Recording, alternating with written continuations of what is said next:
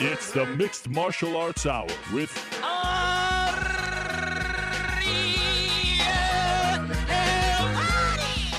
The Mixed Martial Arts Hour back in your life on this Monday, July 6, 2015. Hello again, everyone.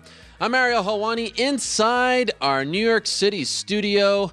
Very excited about today's show. We are finally here. UFC 189 Fight Week has arrived, and unfortunately, since we last spoke last Monday, things have changed.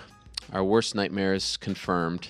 Jose Aldo, of course, not fighting this Saturday. We were waiting for this for so long, and I got to be honest. When they when, when they first announced that this fight was going to happen in July as opposed to May, I kind of thought to myself, "Man, we're playing with fire." No knock on Jose, no knock on Conor McGregor. I just felt like we were playing with fire. Do it Memorial Day. Let's see it. Get it out of the way. Don't extend it. This is too important.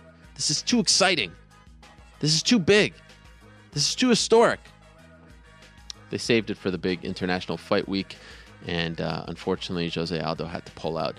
So much has happened in the last week. You know by now that uh, the injured ribs were just too painful. Um, some say they were fractured, some say they were bruised. UFC says he could have fought. Conor McGregor says he could have fought. Aldo and his team say he couldn't have fought. So now it's Chad Mendes versus Conor McGregor. And I've had enough time to digest this. I've had enough time to get over it. And I'm starting to look on the bright side. Look, at the end of the day, the, the, the big question is going to be answered on Saturday. It's not the title fight question. It's not the Jose Aldo question. It's not the greatest of all time question. It's the wrestler question. And there were a lot of people who thought that question needed to be answered before we got to Jose Aldo. Well, you are getting what you wished for. We are getting to see Chad Mendes, who's on fire, who looked fantastic against Ricardo Lamas, who's one of the very best wrestlers in the entire sport, taking a fight on essentially two weeks' notice against Conor McGregor, who we have said time and again, uh, or many people have said that he is uh, he's getting a free pass, that he's getting a silver spoon in his mouth, that he's avoiding wrestlers, that he was uh, groomed from the get go to fight Jose Aldo and not fight the very best. Well, all that goes out the window because not only is he fighting Chad Mendes, he's fighting him on two weeks' notice. A completely different opponent to a degree, and uh, a, a, a very limited amount of time to prepare for him. You cannot say any of that about Conor McGregor. So the Conor McGregor show rolls on. The Irish fans get what they want to a degree. They don't get the Aldo fight, but you still get to see him in Las Vegas, and your trip isn't for nothing. So now it's an interim title fight, which I'm okay with, and we'll get into that in a second here. Um, but things have changed. It's not what we were hoping for. It's not what we were preparing for. It's not what we were excited about. That's the sport we love. Things change. Got to move on. We're still getting two title fights, and Rory McDonald versus Robbie Lawler, in case you forgot, are still fighting on Saturday night in Las Vegas. Perhaps the most under the radar title fight in UFC history. And I'm not talking about, you know, uh, uh, unestablished title, like the flyweight title or whatever, or an interim title. I mean, this is legit number one versus number two, and no one's talking about him. And you know who's happy about that more than anyone? Robbie Lawler and Rory McDonald. They love this situation. They don't have to do any media. No one wants to talk to them. Perfect for them. It's going to be a wild week in Las Vegas. It's Invicta on Thursday, uh, UFC on Saturday, also the Hall of Fame Saturday afternoon. TUF finale on Sunday all kinds of craziness. We have so much to talk about, so let's get into today's show. At around 3:45, we're going to take your questions and comments. So hit us up using the hashtag the. Leave a question or comment in the comment section below. At 3:25, my friends, we are going to talk to Michael Lunardelli, who's Reebok's head of combat training. Of course, last week a very big week for Reebok. They officially unveiled their UFC fight kit and it was met with a lot of criticism, some jokes, some complaints, some praise. But uh, it, it, was an interesting time. They did it in New York. There was this uh, fashion show of sorts. Uh, a bizarre day because earlier in the day, Lorenzo Fertitta and Dana White were telling us that they were very confident the fight was going to happen. And of course, just a few hours later, the Aldo fight gets scrapped. I want to talk to Michael Lunardelli, who is really the brains behind all of this about the launch, where they go from here. Of course, the Reebok deal really goes into effect on July 11th at UFC 189, and uh, the anti-doping deal also goes into effect you know, essentially July 1st, but July 11th is the first show. So it's a it's it's a new day. It's a new age. As I said on UFC tonight, things are changing. The face of the UFC has completely changed since we spoke last week. At 3:05, Paddy Holohan will stop by. He returns to action uh, on July 18th in Glasgow. How about that? Did I say it right? Against Vaughan Lee. Um, and he has a new big sponsorship. Very excited to talk to him about that. Cody Garbrandt will stop by at 245 to talk about his UFC 189 fight. Interesting guy. Really looking forward to talking to him. How about this? At 205, Chael Sonnen. Chael Sonnen, who has not been on this show in over a year, my old friend will stop by. It has been a long time since I spoke to him.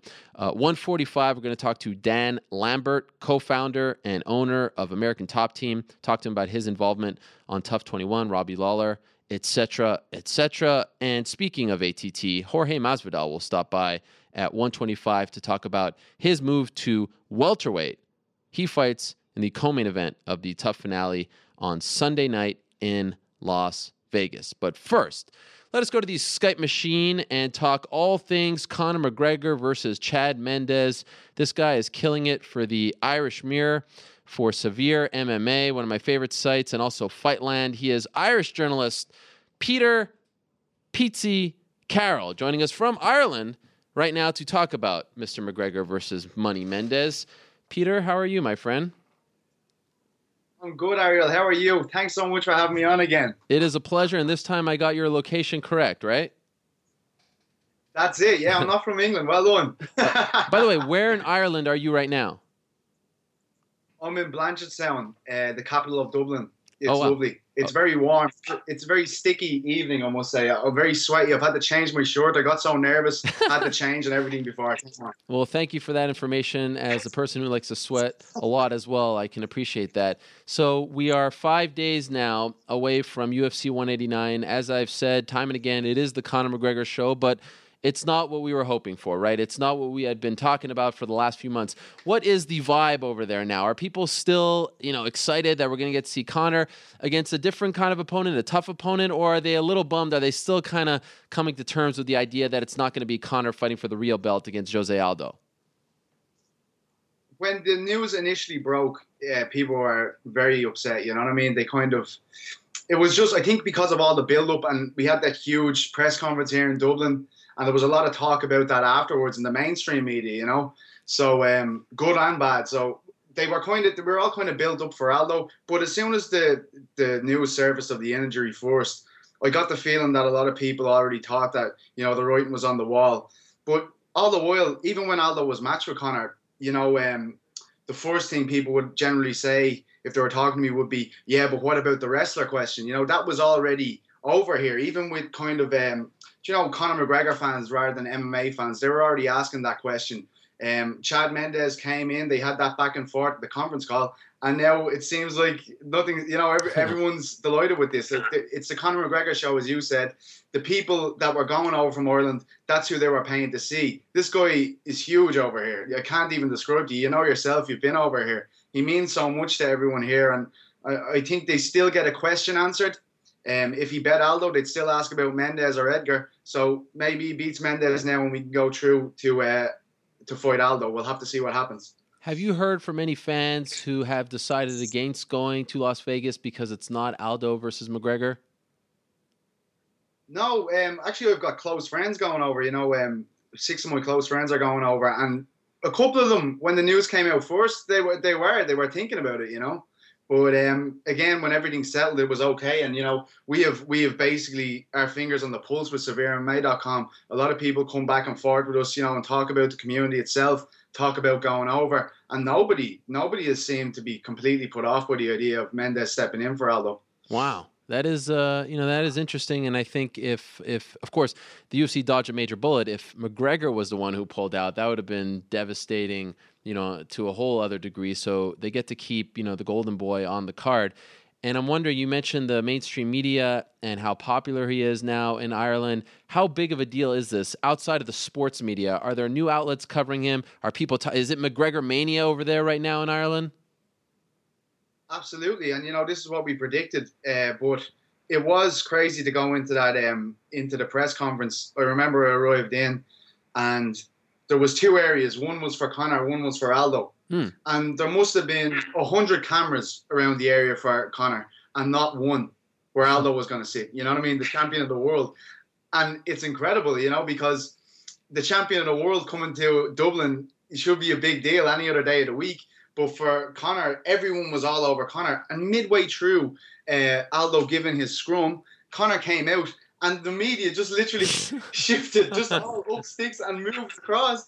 You know what I mean? I can't even judge because I was one of them. You know what I mean? But uh, it was pretty incredible. You know, all throughout this this build up, you know, as I've said, people have been talking about Conor, and people are happy that he's still on the card. But I'm wondering back there in in Ireland. And I spoke to Conor a little bit about this when I saw him at the uh, the Ultimate Fighter gym when we had our sit down. I got the sense after that big press conference in late March in Dublin that some people were starting to turn against them. Kind of like when, you know, your favorite band is indie and then the world starts to get on the bandwagon and people say, ah, they sold out. Now that he spent the entire camp in Las Vegas and and you know, he's really ramping up, you know, the the the lifestyle with the Louis Vuitton bags and, and, and the clothes and all that. Are you starting to sense that there is a backlash in Ireland against Conor McGregor or has that really not happened yet? I don't think it's a, against Conor as such. You know, we're, we're still having this growing, growing pains with the sport itself. You know, um, if we go on to any type of mainstream media to talk about the sport, one of the things that will always be brought up is is how barbaric it is, and you have to go through that uh, that process. Um, you know, as far as what people think of Conor, you know, some people they get onto him about silly things like they'll have they'll have uh, gripes with the way he speaks, uh, the way he enunciates words. Um, but like if you had guys coming from Dublin over to America trying to sell whatever you know Chevys or whatever it is, you know they're not gonna you're not gonna understand what we're saying anyway. First right. of all, he had to do that. Like he was he was never gonna make money speaking in a Dublin drawl. Um, you know, it's little things like that. They don't they don't like how confident he is. In Ireland, we're used to kind of sh- like reluctant champions, nearly. You know, you know people people that kind of shy away from the limelight and you know say, oh well, you know, let's see what happens next. We're not going to get ahead of ourselves. Whereas Conor's like full bar ahead, but that's that's what he appeals to our generation, the, the generation that was kind of coming out of college and coming out of school in this like a uh, financial wasteland, and we had nothing. And um, and Conor's a guy who chose his own destiny, put everything he had into it, and has made himself a millionaire out of it. Uh, you would expect anyway. Yeah. You know, so um, I think it's it's two sides. Uh, some people just don't understand the sport. They don't like what he's about. They don't think he's a good role model. Now, this is a minority. You have to understand. Okay. Like this is this is a this is a minority, but uh, they they don't think it, it's good to have this sport in the mainstream and this guy at the front of it. But again, the people, the fans of Conor outweigh him, outweigh them people, you know, a hundredfold. There's murals of this guy all over the city. You know what I mean? It's all anyone's talking about. You know who would you say is the most popular athlete in Ireland right now? It's it's obviously it has to be Rory McIlroy, right? No, he doesn't. It's it, it is Conor. Like it's Rory Conor, obviously really? is is yeah. Like even like as far as popularity, you know, look at the Google searches for the last two years. He's the most Google athlete.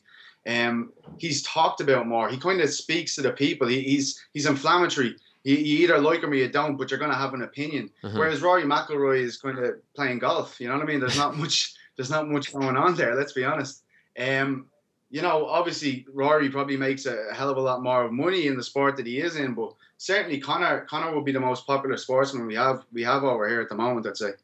For people like yourself, maybe maybe I've got the MMA goggles yeah. on. You know, maybe I'm not seeing it properly. But I work in the in the the newspapers over here, the national newspapers, I was the first guy to get MMA into the newspapers over here. And I know when I have something about Conor McGregor, they'll literally stop the press if, if it needs to go in. Like the night Aldo's injury happened, yeah, I rang them at 10 o'clock. That's their deadline. They're like, we'll give you the extra hour, we'll clear the space, whatever it is, you know? Wow. Um, are there any national media members who have never covered MMA before that will be going to Las Vegas?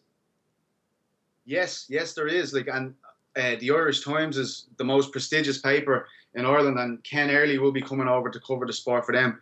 Um, you know, I wrote an article before from it, probably wasn't good enough. But he's hmm. coming over to finish the job.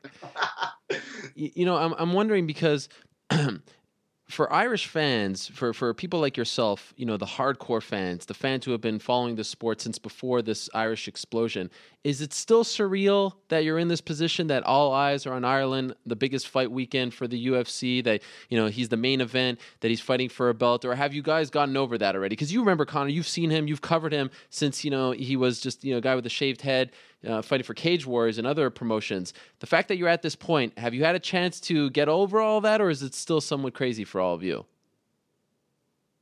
Yeah, it's crazy, and I mean that's a big part of his allure to the Irish people as well. You know, we're coming up. Uh, you know, you look at our soccer team. It's it's been some depressing years uh, as an Irish soccer fan. You know, every time we come up against the big boys, we fall short. Um, you know, even rugby, we have a fantastic rugby team, but again, we come up against the big boys and we fall short. But here's this guy rubbing shoulders with with the best of the best, and uh, he looks like he belongs there, and he talks like he belongs there, and he fights like he belongs there. That's that's huge uh, for us, a little small island over here, to see that, you know. Um, and and yeah, and, and for me personally, yeah, it's it's every time I walk into one of these events and I'm sitting on press row, it's insane to see the guys, even seeing Roddy and Artem and, and John walking out and everything. Like, you know, I used to watch John make that walk maybe 10 times in one night with the amount of hmm. amateurs he had in the Irish scene. You know, he, he'd be in and out like he wouldn't have time to stop. Um, so it, it, it is, it's, it's certainly pinch yourself kind of moments when you're sitting in the MGM Grand about to watch, you know, one of the biggest fights of all time. I'm sure that's going to be a very special moment for all the Irish fans there. And interim title or not, I know you're not a sports historian, but in your opinion, if he wins on Saturday, where does that rank in the history of Irish sports?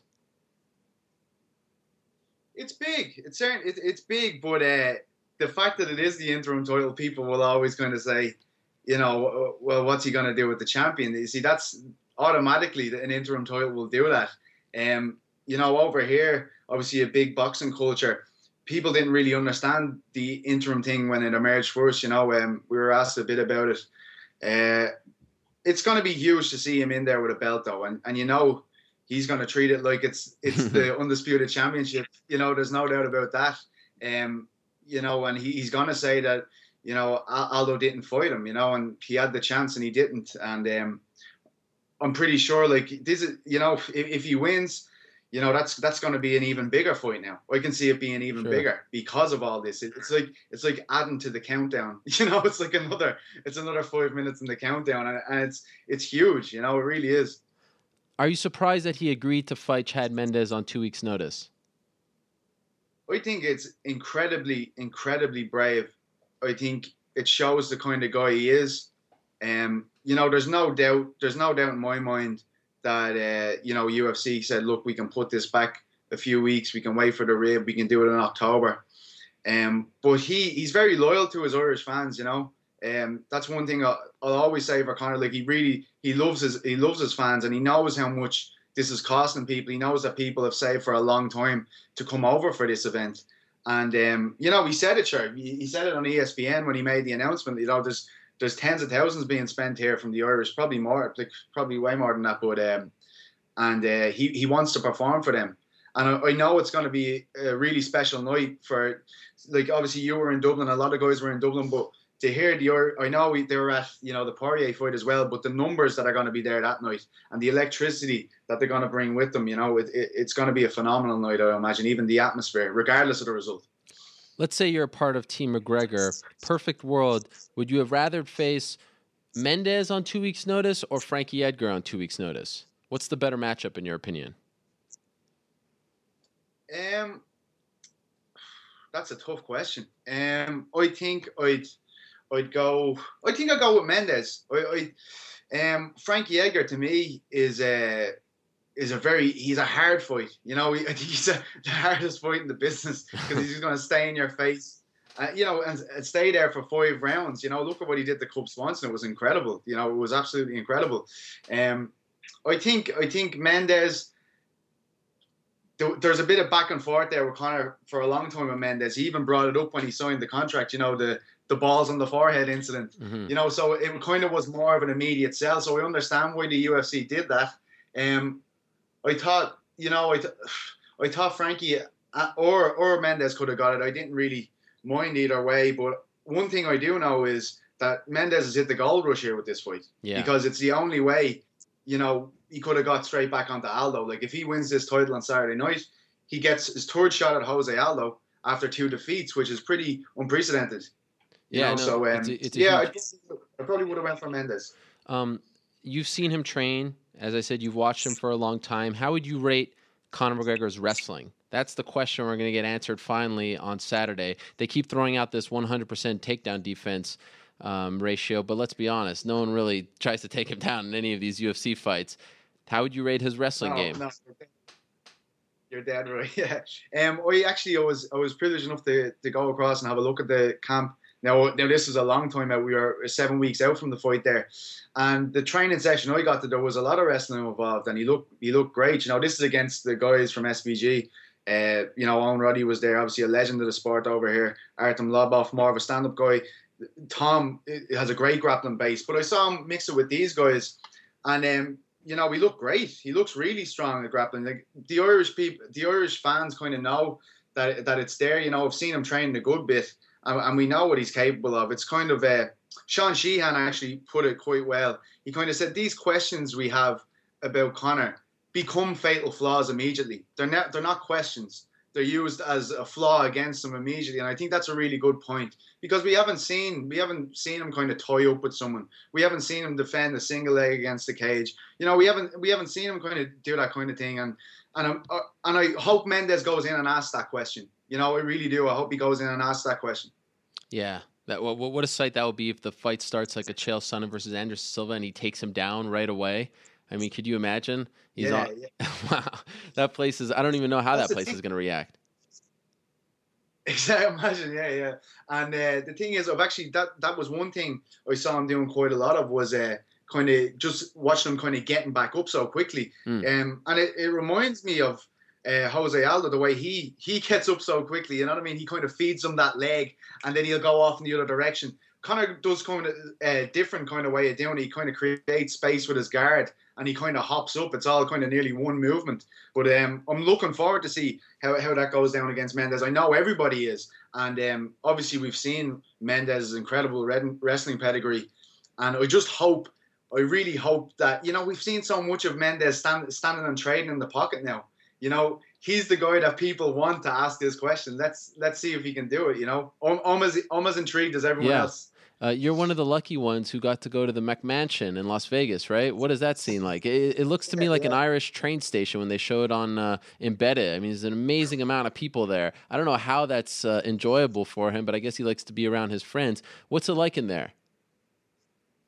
yeah, it's it's really it's really was kind of a fun vibe when I was there. But you know, it's very intense when they're talking about fighting. And the one thing I've taken from it as well, Jose Aldo didn't come up that much. You know, I always wonder because um, I always wondered, you know, this kind of there is no opponent and stuff like that. You know, when they tell me that, like I'm always wondering, is like is it really like that? But all he was kind of talking about was like world champion, number one. When I get this belt, that kind of stuff. You know what I mean? And it's funny. It's a funny place to be because the whole mansion is like a training area. You know, the whole like they have uh, they have a matted area in the basement where uh, some of our severe MMA guys are, are sleeping. We're sleeping while I was over there. They have a matted area there for jiu-jitsu. They have Reebok heavy bags coming into the house all the time, and like at any time, there's guys shaping in front of each other. You know, like I can remember looking out. Owen Roddy was cooking dinner. Owen Roddy was cooking dinner on the grill out the back, and in between like flipping steaks, he was doing like showing Lee Hammond, one of the younger guys, a punch combination,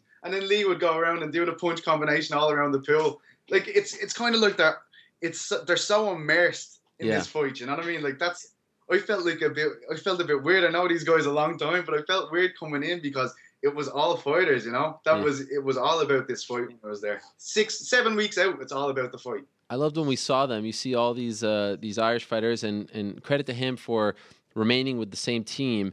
And I'm used to seeing them all kind of you know pale, pasty, and they're all glowing with their nice tans and their hair is all flowing and stuff, just living the good life over there in Las Vegas. Okay, before I let you go, I have to put you on the spot here. You know I got to do it, and I hope you're going to be as unbiased as possible. Who is going to win on Saturday and how? Conor McGregor, second round. Second round KO. KO. That's what I, That's what I think. I think he. I think he will knock him out because I think Chad. Chad likes to stand with guys now, and look, he he absolutely can because he has dynamite power in that right hand. You know, he's folded. He's folded about five guys with his right hand now, and uh, he, he's very get. He's very good at getting in and out. He has that. Um, I think that's from his wrestling background, the way he can shoot in. You know, because he, we've seen him like shoot in with the upper hand right, catching guys handy. But what what Chad Mendes does is he backs up. He backs up an awful lot, and I think Conor's is going to keep pressing him down when that happens. You know, I can see him staying on him, and if a gap appears, I, I really do think that Conor's angles and his shot selection is that clever. You know, I think I think he can confuse a lot of guys. He puts puts something extra on his punches, as Owen Roddy was saying to me. Puts something extra on his punches, so they kind of they're nearly like delayed hitting you, so you don't know when they're coming, and that's when the lights goes out. But um, I think I think yeah, I, I do think he, he's very capable of knocking Chad Mendes out, and I think it won't be in the first round, but I think he will do it in the second round. Wow, and a big week for you guys. What I do mean- you think? Oh, I, I'm reserving the right. You know, to be honest, I, I've stopped predicting because guys get too mad at me. I see them backstage and they get all, you know, they get all defensive and, and sensitive about the whole thing. So I, I've stopped doing it. To be honest, I have a pick in my heart. about them putting- What's that? And what about Ne- Neil Seery at the bottom of the card again? We talked about this last Yes. time. We thought you were going to tell someone sort that out for me. Look, at least he's on the card. You got Pendred, you got Gunnar Nelson, you got Seery. It's good enough. I know you and Seery are like BFF on Twitter, but uh, you know, let's let's keep the He- he the biases in check. Me. What? he hates me. He hates me. I, I he charges me money for interviews. That man. He, you know, he's a burden in my life. You don't understand. Well, he's a working But, man, so um, he can yeah. use all the money he can get, right? yeah, he's greedy. He's greedy. Well, I will say this: But, it's, it's a um, big week for you guys. I know Invicta has some Irish flavor as well, and uh, you know one of the best stories to come as a result of all this Conor McGregor stuff is uh, I love the fact that it has brought us, uh, you know, brought some attention to new young journalists such as yourself and you know Severe MMA doing so great. It's really you know helped your site rise and uh, Graham and, and Sean and Andrew, all you guys doing fa- uh, fantastic work, phenomenal work. So that, that's a really cool byproduct of the Conor McGregor effect, which uh, makes me really happy to see. So I look forward to seeing all of guys in uh, Las Vegas. Uh, safe travels over there, and uh, I appreciate the time. Great insight as always.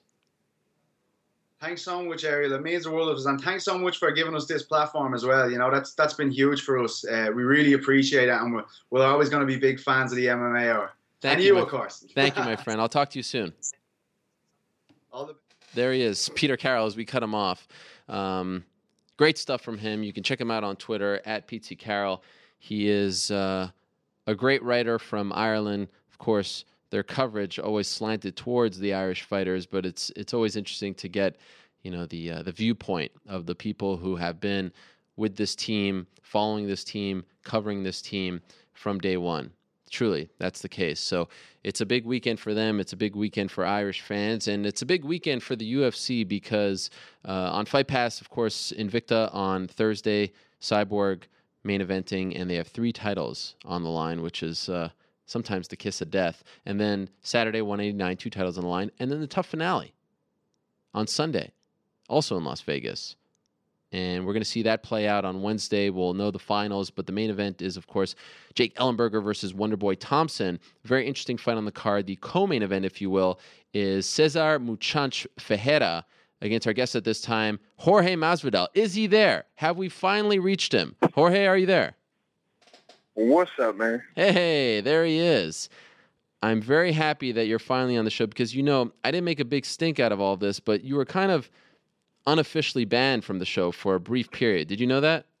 Oh man, why are you bringing up my past, man? Come on, man. Oh, it's a new day. That's in the past. That's the 155, George, man. We got to leave that alone, man. Fair enough. That's uh, that's a, that's a great point, and I'll leave it alone right now. So you are going from 155 to 170, and uh, I thought you had you know great success. Of course, your last fight was somewhat controversial. You thought you won. A lot of people thought you beat Al Iaquinta. Ultimately, You what? thought I won too. You're a good. You're a good journalist. You're you're a good uh um MMA commentator. You know I won too, man. Okay, so why why are we moving up to 170 then? Uh, I've been wanting to go to 70 for for a long time. I've been uh ever a- after Melendez fight, my next fight with uh, Wilcox had a real tough time cutting weight, and and around that time I already said, man, I want to go to 70. You know, I've been uh. I, I I run a tremendous amount of miles just to get down to like the 70s, you know. So I just been thinking, man, I don't I want to see what how I perform if I don't have to wear myself out so much, you know, the week of the fight plus all the running I do in general, you know, I just want to go out there and compete, you know. And the main thing is at, at 55, I need a good amount of time to, to prepare for it just to make the weight cut. At 70, I could just take fights as they come, you know, and just compete as much as I want, you know. So, how much better is life now that you don't have to cut those uh, 15 extra pounds? Oh, life is life is sweet, you know. Life is real sweet. I mean, I'm sleeping a lot more, you know. Once you get down low and weight for some reason, you don't sleep as much. It's it's uh it's a lot better life. So are we back to the uh, the brownie for breakfast diet? Uh, not as much as when I was uh when I was a kid when I was younger that I could eat that and not um gain any weight off of it. I still have to diet and stuff. Um, I, at the starter camp I was like 194, so I still had to like uh make a diet, you know, and and not go too crazy, you know. That's one of my favorite stories. I remember when you were fighting in Strikeforce, perhaps even prior to the Melendez fight, them showing you waking up and what would you have? Like a chocolate brownie with ice cream and some uh, some hot fudge, even to boot. Is that what you would have? Hot fudge, even some ice cream. Don't forget the ice cream. Yeah, yeah, yeah. What kind of ice cream? If if if like I'm doing good with the money and I could afford it, Haagen Dazs, man. Haagen Dazs is splurging. Splurging. Wow. And and if you're not doing good with the money, what do we go for? Depends on. We got some supermarkets out here that make really, really good ice cream. Um, I don't know if you ever heard of Publix. They make like really, Oh, really yeah. good ice cream. Yeah, yeah, And yeah. you can get like a whole gallon of it for cheap. You know. Okay, okay. And then and are we still? Do you still have a lot of uh, fast food? Are you still into all that? Uh, not not that much because, like I told you, it was kind of heavy. I want to make this weight cut real smooth. Okay. Um, a lot of Spanish food is, is what I've been eating a lot. You know, my dad's back home with me, so he's been cooking uh, like a motherfucker. So I've been eating a lot of Spanish food, like always. Like, like well, what are we talking? What's Spanish food? Oh, we talking about rice and beans and Okay. pork chops, tostones, you know, uh, avocados, uh, all that. Now, how did you feel? How did you feel when they moved this car? It was supposed to be in Florida, right? Which is where you live. Yeah. Uh, it would have been great for you. No travel, and now it's in Las Vegas. What do you think of that? I actually like it like that better. I like fighting out of state. I don't really like fighting in Florida too much. Oh, really? Why is that? Yeah. Too too much pressure? Too many distractions? No, no, no pressure at all. But everybody that you went to school with wants to call you for a ticket. Somehow they get your number. I don't even know how people get my number, and everybody wants a ticket, or everybody wants Yeah. like, hey man, give me a backstage pass, some crazy like that. I'd rather just go out of town and, and take care of business. You know, at the end of the day, it's my job. I don't want to. I don't want no extra distractions. You know. And and this is uh, the TUF finale card. Uh, American Top Team, obviously representing against the Blackzilians. You're an ATT guy. Did you watch this season? And if so, did you like it? I didn't watch every episode. I, I barely watched TV. Um, I, I caught a couple episodes, and I was there a lot of them for for the fights live. I was there for a lot of the fights, so I didn't see too much of the episodes. But uh, I, I did see a couple of them. The ones that I saw, I liked. You liked it. You thought it Yeah, represented I well. liked it. You liked the drama between Dan Lambert and Glenn Robinson. Yeah, man, I like how Dan shuts him down. I mean, I, I don't think I've seen one altercation where Dan uh, had his foot in his mouth. It seemed like every time Glenn made himself out to look like an ass, man. But uh, Dan's a funny dude, you know. Yeah, yeah, he is good. He's got the gift of gab, and we're talking to him in around uh, 15 minutes or so. So, uh, you you were you were very vocal. You were very upset after the Iaquinta loss. Did you ever consider just saying "eff it"? Because I know you felt this way about a few other decisions. I mean, you kind of feel like you should be undefeated in the UFC, right? Oh, I definitely feel like that. I mean, the Rustam Khabilov, I, I could see why people would uh would say um he won. it, You know, I thought he won the third round. I, I thought I won the first and second on close margins.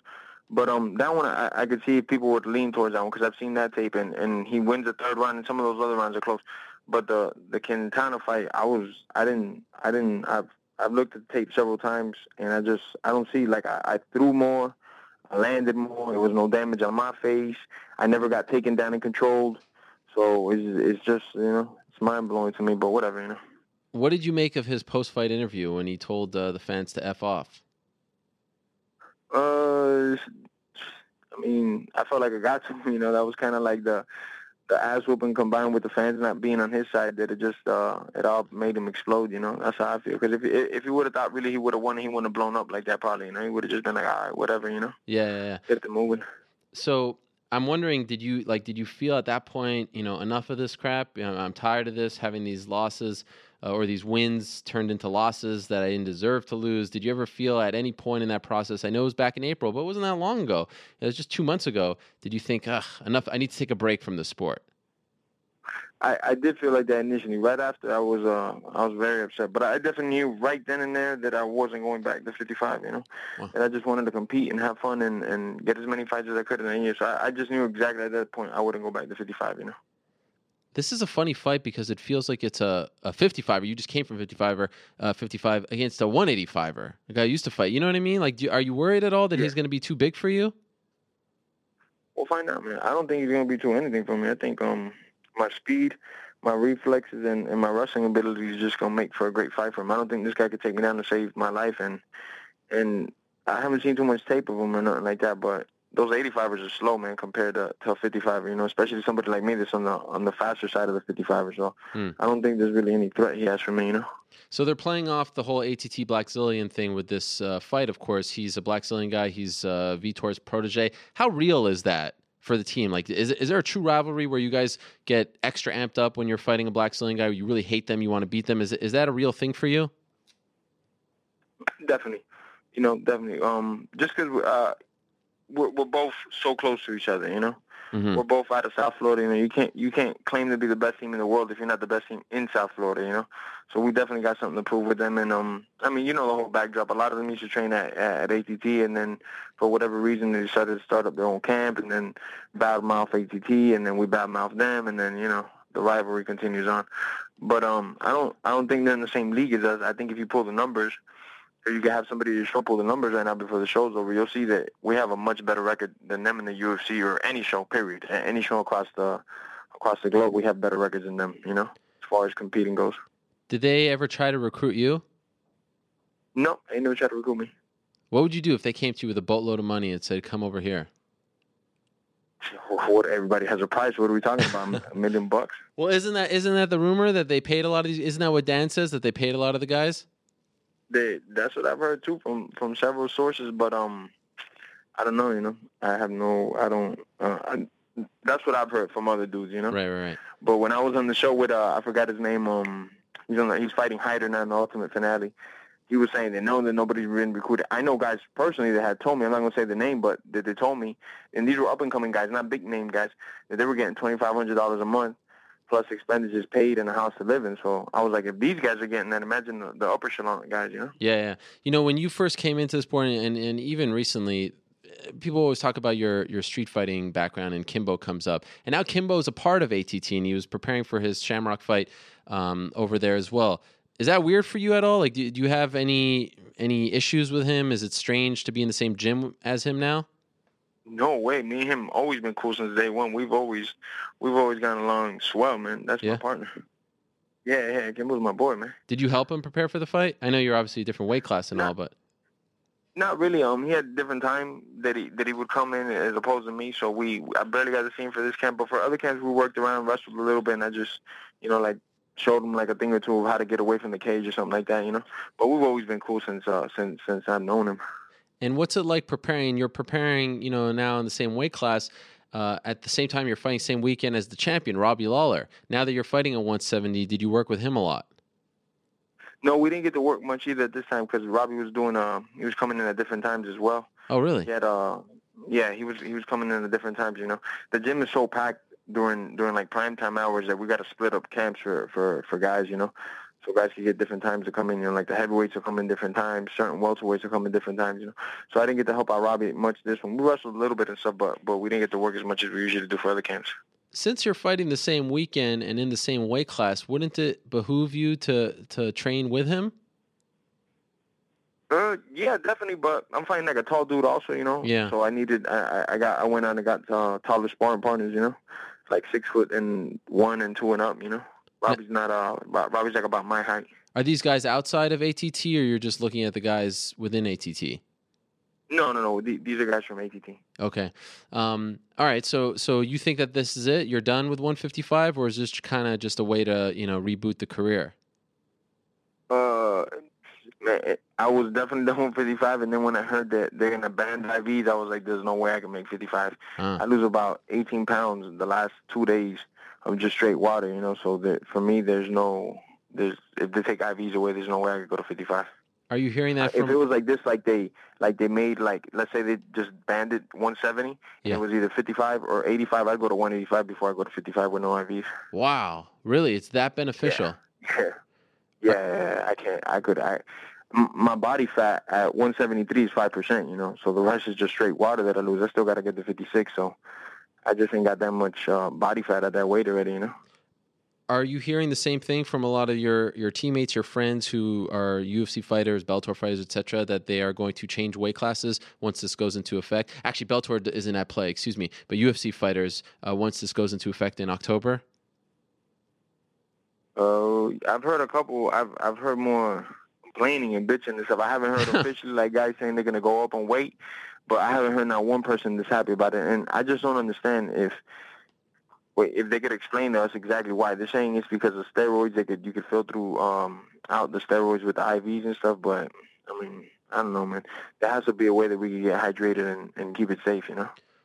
Didn't someone from the UFC, perhaps even Jeff Novitzky, come talk to you guys about this? Were you not there? Yeah, somebody went. Yeah, somebody went. I wasn't there that day, but Ah. still, I, I talked to the guys that were there, and it wasn't a thorough explanation. It was more like, oh, "This is what's going to happen," and that's it. You know, it wasn't. We we need some. We need a voice. The the MMA community needs a voice. Somebody that could uh that we go to the table and negotiate with, because this should be more up to the fighters than anybody else. You know, this You is mean- a practice that guys have been doing for years, most of the career, and all of a sudden. From one fight to another, hey, no IVs. I know you've been doing it for ten years, but that's it, no more IVs. It's kind of crazy, you know. like like like a, a, a fighter rep that that you can voice your uh, concerns to, and then they can talk to the UFC, right? Like you see in other sports. Yeah, like like you see in every other sport, you know, union something. We need something to to, to stand behind us, not something that's uh that's motivated either by money or, or for their own benefits. You know, we need somebody standing for the fighters. So this is a hot topic as of late. Do you actually think it will really happen one day? Are you starting to feel like the fighters are all getting on the same page here? I'm hoping so, man. And the ones that ain't on the same page, I don't know if they're on drugs or what it is, man, but everybody should be on the same page. You know, we all we're all fighters, whether we like each other or not. This is how we're gonna make the bulk of our money. You know, most of us at least. Some of us might go into acting or, or robbing drug dealers. I don't know, but for the most part, everybody's gonna make most of the money here. So we need to stick together and, and get those paychecks. You know. So the uh, the uniform comes into play. You'll be wearing that on on Sunday as well. How do you feel about it? Uh, I got mixed opinions about it. You know, um, but at least it's a steady paycheck. Yeah. How much? What, what tier are you in? Uh, I don't. Man, I, it's funny because I don't even know because I know they're counting the Strikeforce fights. But only when Zuffa owned it. Yeah, only when Zuffa owned it. So I think I got like I. I think I got maybe two or three fights in Zuffa owned it. I'm not sure. I gotta I gotta double check. Okay. And I got seven fights in the UFC now, so I think I'm at ten fights. T- this will be your tenth. Eleventh. This This- will be eleventh. Oh, right, right, right. If you have three, okay, got, got, gotcha. Um, Yeah, yeah. so I got the three in Strikeforce. I think when I fought KJ, the UFC had already purchased it. I think, and then Melendez, I know they owned it already in Wilcox. So I definitely got two from Strikeforce. I got to see if that KJ one was in effect already. So if you are in the 11 fight range, you'll be getting 10k. Yeah, that's, that's Is, is that good? Is, is that better than you what you got for the Iaquinta fight? Yeah, yeah, better than what I got for the Winter fight. Yeah, in my case, yeah, it's way better. And by the way, you fought KJ Noons in June of 2011. They purchased it in March of 2011, so that is at play. Woo! You know what kind of sucks? In the 10K range. You know what kind of sucks? Well, it, it doesn't affect you right now, but eventually it it you know it just puts you minus one. The Evangelista fight was literally days before. That was March 5th, and I think it was official like March 11th. So that one doesn't come into play. That's kind of annoying. Oh, that does suck. You shouldn't even told me. I I'm didn't sorry. even know. I'm sorry, I'm sorry, but for now you are at, you are at 11, so that's uh, that's obviously good news. And uh, when the Reebok thing came out, I believe a lot of people saw that you were affiliated with Cuba. Is that is that accurate? That you're going to be repping Cuba? For for what you said? You know how like yeah, all the all the the um, I don't know if you know this, but all the the the uniforms are tied to the fighter's home country. So like Rory McDonald is repping Canada, and uh, McGregor is repping Ireland, et cetera, et cetera.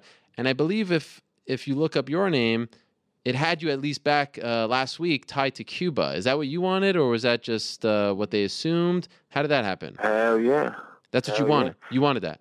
yeah, man. My my that'll make that'll bring tears to my dad's eyes. That's awesome, man. You'd rather Cuba than the U.S.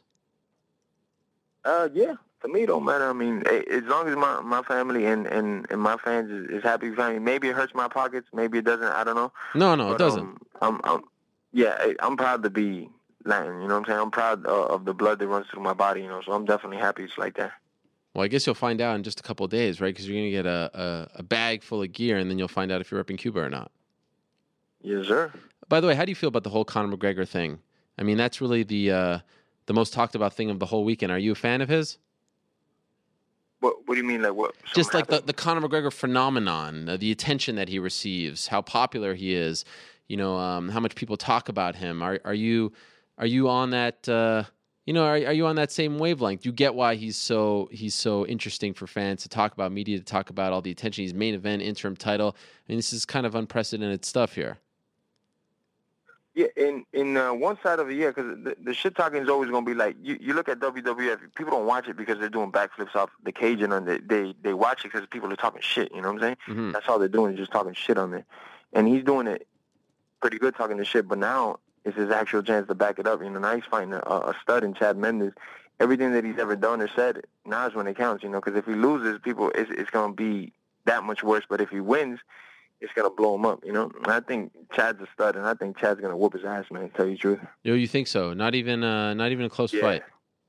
No, yeah, it could be close fight. It could be competitive, you know. Yeah. McGregor is, is, is well-rounded everywhere. I've seen him popping off off his feet, but that was against Siver, you know. Sure. Mendes is a different type of wrestler, a different type of athlete. I think Mendes wins, man. So since you're fighting on Sunday, will you even watch 189? Yeah, yeah, I'll definitely be watching it. Will you go to the fight? I need the UFC to give me some tickets. They were, they were, they were stalling on them tickets on me. All right. Well, hopefully they uh, they hook you up now. I'm looking forward to it. I think it's a really interesting fight. Of course, playing off the whole ATT Blackzilian uh, rivalry. Uh, Jorge Masvidal against Cesar Mutante. It's this Sunday on Fox Sports One co-main event. Great to have you on the show, Jorge. Finally, the uh, the the beef has been squashed. The uh, suspension has Man, been lifted. You, you crazy, man. I didn't even know we had beef, man.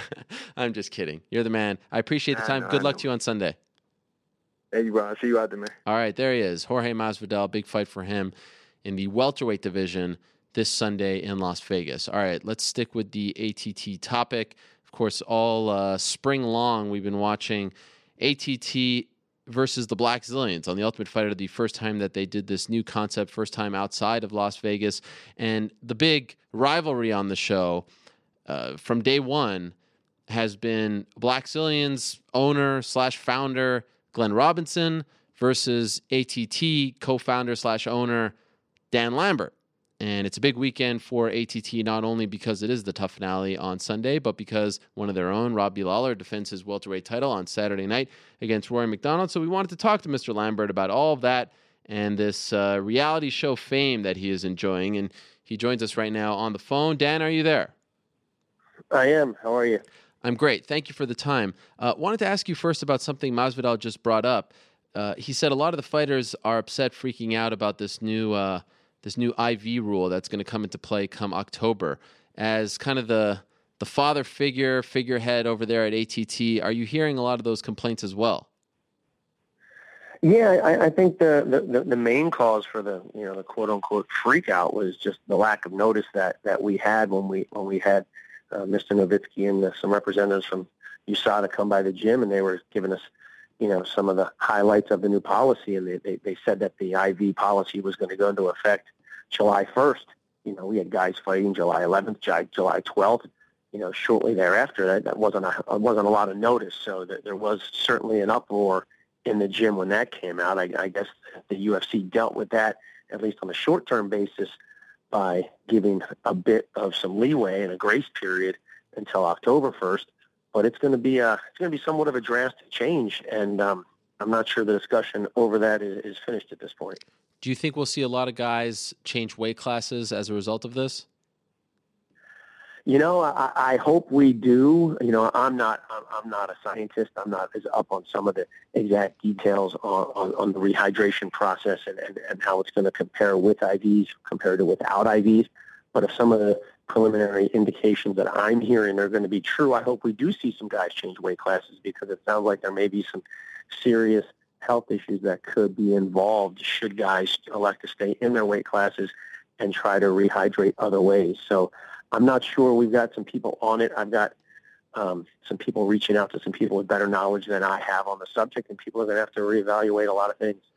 So, what about this uh, reality show experience for you? It's wrapping up on Wednesday. The finale is on Sunday.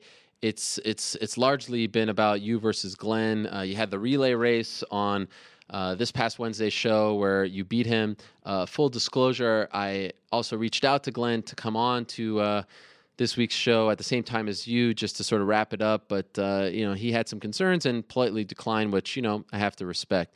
Uh, for you, as someone who has been a part of this sport for a very long time, you know what, oh, over twenty years or so at this point, um, and you've largely been in the background. I mean, you're not a guy who demands a lot of attention for himself, does a lot of interviews, etc. What has this experience been like? Um, you know, I wasn't too keen on doing the show at, at the first offer. You know, it, our team is about our team. You know, it, it's not about any individuals. It's not about any coaches. It's certainly not about the owner. It's about it's about the fighters and and it's about a team. And you know, we spent a lot of time and a lot of years trying to promote it that way. When you know, when the offer came out to do the show, you know, I wasn't really aware of the fact that they were going to try to focus in on you know, my rivalry with Glenn, for lack of a better word. um, we agreed to do the show because we thought it would be good exposure for our coaches, for our fighters. Um, it's going to it would open up a door of opportunity to get some additional guys into the UFC, which is getting harder and harder as the roster expands. Um, so we agreed to do it. You know, it was a it was a good experience. I would say that the you know the main reason that I was interested in doing the show is because I just kind of wanted the people to see what Glenn was really like. He he spent a lot of time and a lot of money and a lot of publicists' time and money in trying to create this false narrative of who he is and how he started his team. And I was just banking on the fact that you know over six weeks of, of filming the show that a real guy would show up. And know, lo and behold, we finally saw him last week. So I was kind of pleased about that. So, do you feel like at, any point rewatching it, you know, you're you're on national television, you're arguing things like that. I mean, I'm sure you don't want to be. Uh, yeah, who wants to be, you know, painted in that light? Was there anything that you regretted? Yeah, maybe I took this too far. I shouldn't have done that. I shouldn't have said this. Was there anything like that where you were kind of cringing while watching it? Because sometimes a rivalry, of course, will bring out the worst in people. Yeah, there's no doubt. I watched some of this, some of the, the show, and, and sat back and said, "Oh boy, I, I really look like a dick there." um, but I guess you know how are you going to do it? But then at the end of the day, you know, I've just been around too long to sugarcoat stuff. I call it like I see it, you know, and you know, I'd rather I'd rather do it that way. And you know, sitting here right now, yeah, there's some things I probably shouldn't have said or the way I said it, but I'll take this opportunity that if I if I offended anybody out there that that isn't on Glenn's payroll, uh, I apologize. What was the vibe amongst the fighters? Because this was a very weird, different type of show where they weren't actually fighting for a UFC contract. I know the finale will play out on a UFC card, but none of these guys were guaranteed contracts. Uh, did you feel like they wanted it as much as in previous years? And are you confident that some of these guys will get that payoff of fighting in the UFC once this is over?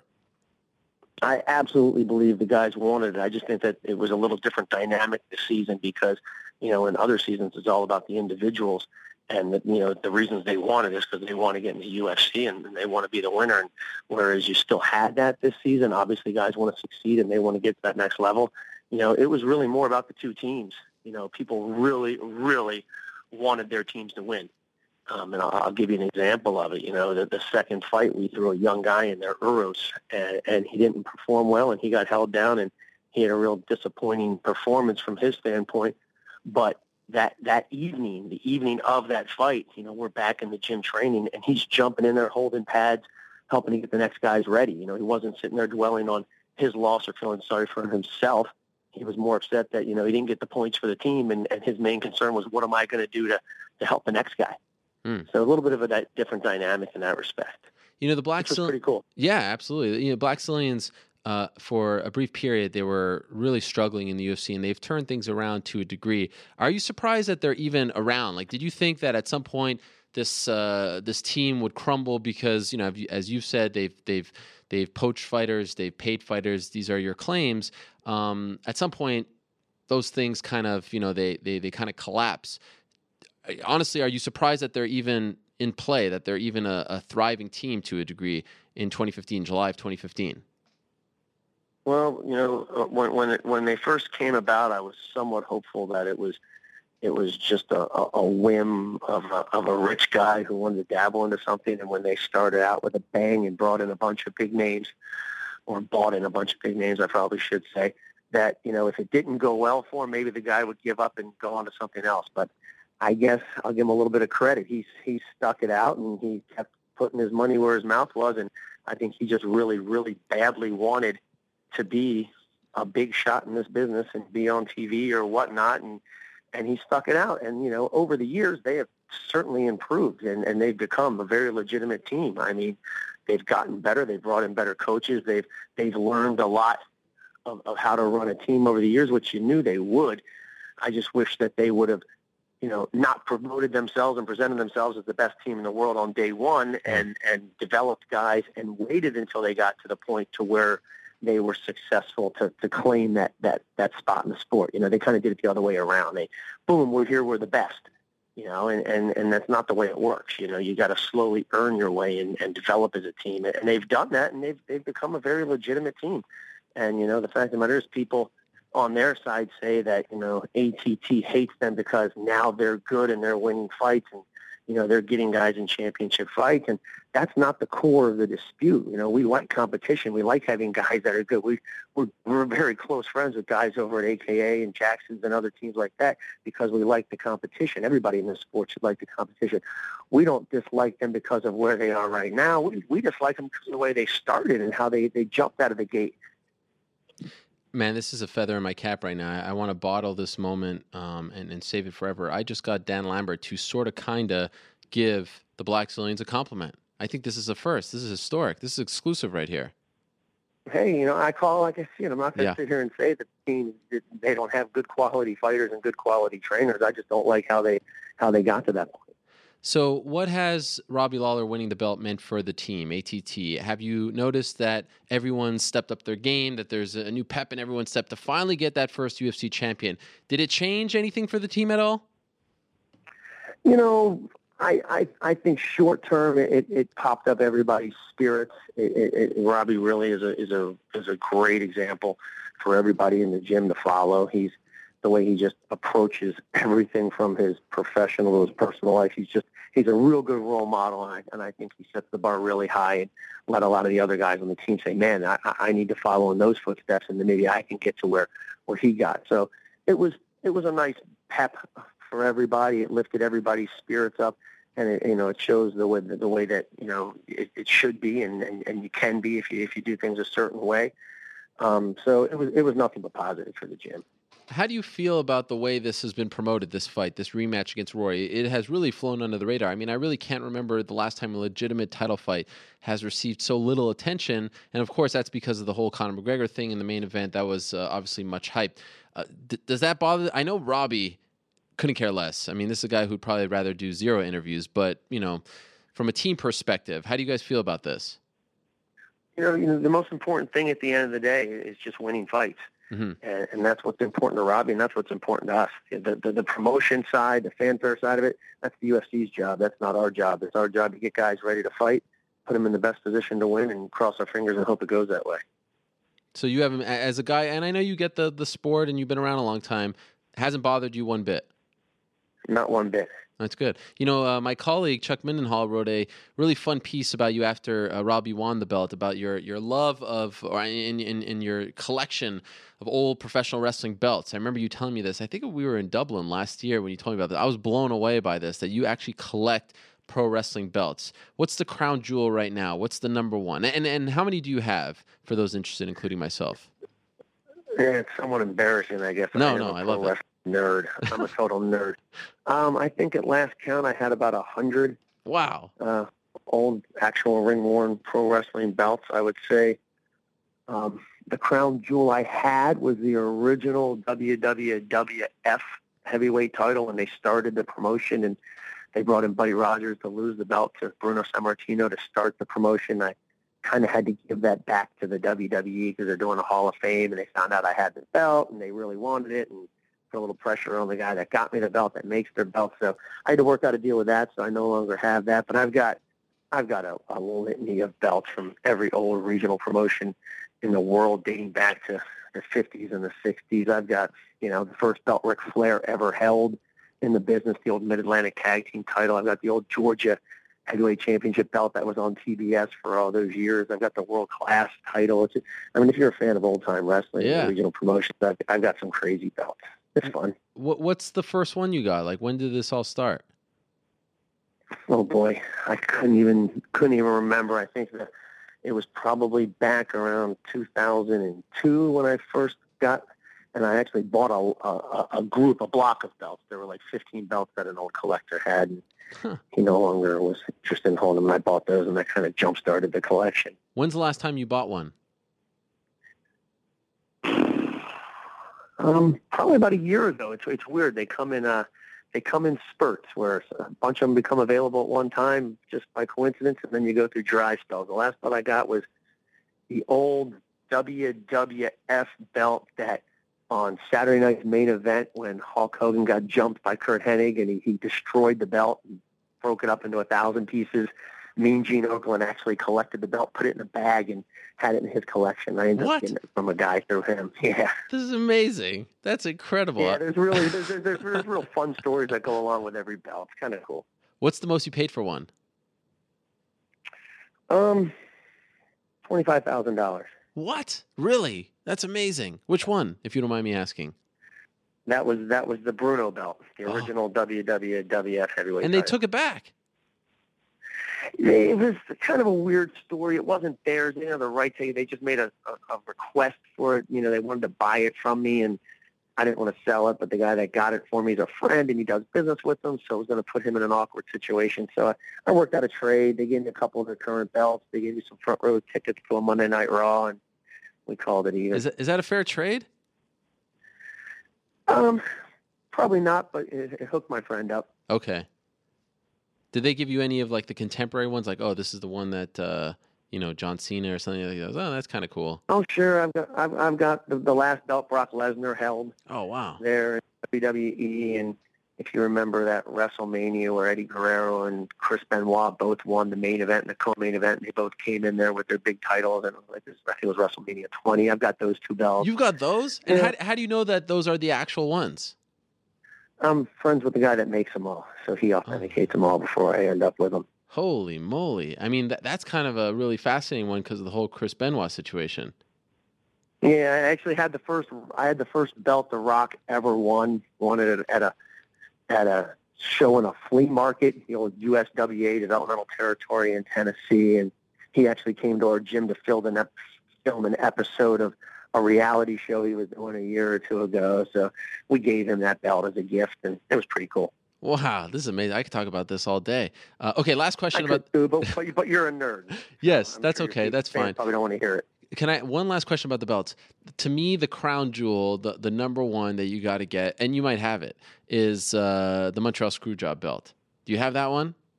No, I do not. I've never heard of anybody that does have that. That that would be a pretty. That cool would be a cool one, right? Do you have them all displayed somewhere in your house or your office? I've got them in a closet. Take them out and play with them every now and then.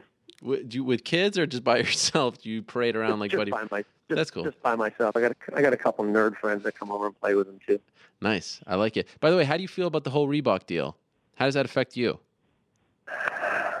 You know, it, it, and me individually as a, as a team owner, Yeah. it, it doesn't affect it doesn't affect us at all. But I mean, it certainly affects the fighters, and you know, we've heard some, you know, some ideas as to how it's going to play out. You know, short term, I, I don't think a lot of the guys are happy about it. Um, maybe that changes long term. I, I don't know. I got my fingers crossed though. You know, it was. Uh, it has been famously discussed that you were interested in buying the UFC way back when, before Zuffa. How often do you think about that? Do you think, oh man, if I would have gotten that for two million bucks, it'd be different. I would have done this differently. I could be doing this. Do you do you, do you harp on that a lot? Uh, you know, if, if, if it ever comes up, the only thing I think is how fortunate all the fighters and managers or fans are that it ended up the way it did in the hands of the guys it was because they put a ton of time and a ton of money and ate a lot of losses in it before it turned around. So I, I, I, look to think of what the business was back then and how the fighters survived back then. And, and then I look at how many people have jobs and make livings now. And pretty decent ones at times uh, based on that. And I'm not just talking about fighters. I'm talking about managers and instructors at gyms and, and people who work at the front desk at all these dojos around the Yeah. country that have, you know, that are succeeding more because of the interest in, in MMA. And, and it turned out pretty damn well the way it turned out. Would it have been just you or a group of people? It was actually going to be me, uh, John Peretti, if you remember John, Yep. and the old WEF promoter Jamie Levine was involved in it as well. Wow. And did you get So- outbid or did you pull your offer? No, I actually signed a contract, put a down payment, which they needed in advance to fund the show in New Jersey that Larry Hazzard had given, you know, temporary approval for, for them to regulate one show, and the Nevada Commission was going to come and watch that show to, you know, ho- hopefully lead to, you know, further regulation from other commissions. Um, put the money up for that, had a closing date scheduled like two months after that show, and you know, once they did that show, I guess they, they had a better offer from somebody else, and I just kept getting return phone calls from, Oh, from Bob Meyrowitz. So it was, it was kind of a disaster that worked out really well for everybody in the end. I would have liked to have gotten my deposit back from, from Meyrowitz. I had to sue him, but uh, that's just kind of the way it goes sometimes. did you did you get it back in the end? I ended up taking pennies on the dollar after a few years of costing a bunch of money illegally because just it was just going nowhere. Wow. So he kind of screwed you. Oh, he definitely screwed me And- Do you think you would have poured in as much as the Fertitas did uh, before turning things around? The number was like around 40 million. I, yeah, I'll write you a check for it. If you can get a cash, we'll split it. I don't have that kind of money, dude. I know. So so gonna- so I was going to keep it small. I was going to do the same three or four shows a year they were doing, and I was just going to sit back and, and hope that they they could get it regulated. And uh, and I probably never would have gotten anywhere near any of those goals. So possibility UFC's not even around today. Um, if it had gone that way, it, it may have stayed around, but it would have been a, a Much real small. very, very, very small scale. I just didn't want to see it go go out of business. I wanted a place for our guys to fight. Sure. And and and did you ever consider getting into the promotional business afterwards? You know, something else. Were any other? You know, I, I had done shows prior to that. You know, I had kind of co-promoted some of the old WEF shows that Jamie Levine did with him. I did the Absolute Fighting Championship. We did 20 or so shows down in South Florida, but we were doing that more because, you know, there weren't a lot of shows out there. And, you know, you needed to get your guys experience. You know, obviously you don't, you're not going to, A, get a guy ready to fight in a big show without getting some experience. And even if you were able to get him in a big show, you didn't, you don't really want the first fight he's in where he gets punched in the face or put in a bad position to be in front of 10,000 people on a big show. So we promoted shows for years just to get our young guys experience because there were no weren't a lot of other options. Once the UFC's popularity took off, shows started springing up all over the place. So we no longer had to promote our own our own Wow. shows because we had we had other options.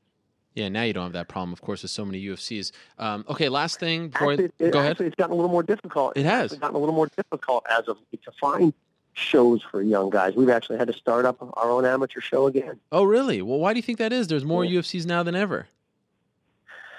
You know, I don't know if it's just maybe it's because there's more UFCs than ever, and there's not as much support for the local shows. Because you know, why Hmm. go to the local show when you can get the big show right on TV literally every week, sometimes for free?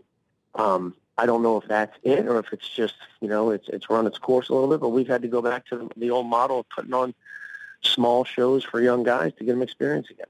So in that way, the Ultimate Fighter probably uh, a really great thing for the for the team, right? You know, above all the drama and all that. I mean, a lot of guys probably got some shine that wouldn't have gotten shine. it was clearly a good thing for the guys to, to, to get some exposure. And I think it was also a good thing because it, I think it gave a good ca- contrast between how, how our team operates and how, and how theirs does as well. So what's bigger for you? You're going to be in Vegas, right? I will. So what's bigger for you? Is it is it Robbie Lawler representing the team fighting for the belt, or the culmination of this uh, quote unquote rivalry, if you will, on Sunday?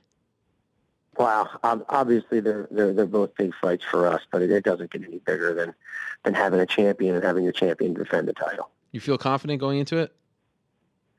Yes, I absolutely, I absolutely feel confident. You know, Rory, Rory McDonald's a, a really talented guy. There's no easy fights in the UFC at any level, certainly not at the championship level. And Rory's a real difficult guy to look good against.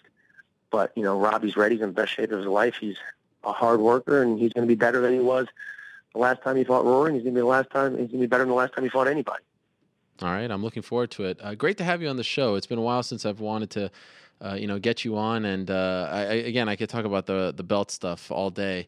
Really fascinating, and uh, I don't know. I, I want you to get uh, keep us posted. Can you? You're not on Twitter, right? No, I'm not on. You don't do that sort of thing. Too old for that stuff. Yeah, all right. I was gonna say you could tweet out when you get your next belt. Let me know if you could text me. I'd be I'd be curious to see what you get your hands on next. I will because you're probably, other than the small group of nerdy friends I have, you're probably the only person in the world who cares.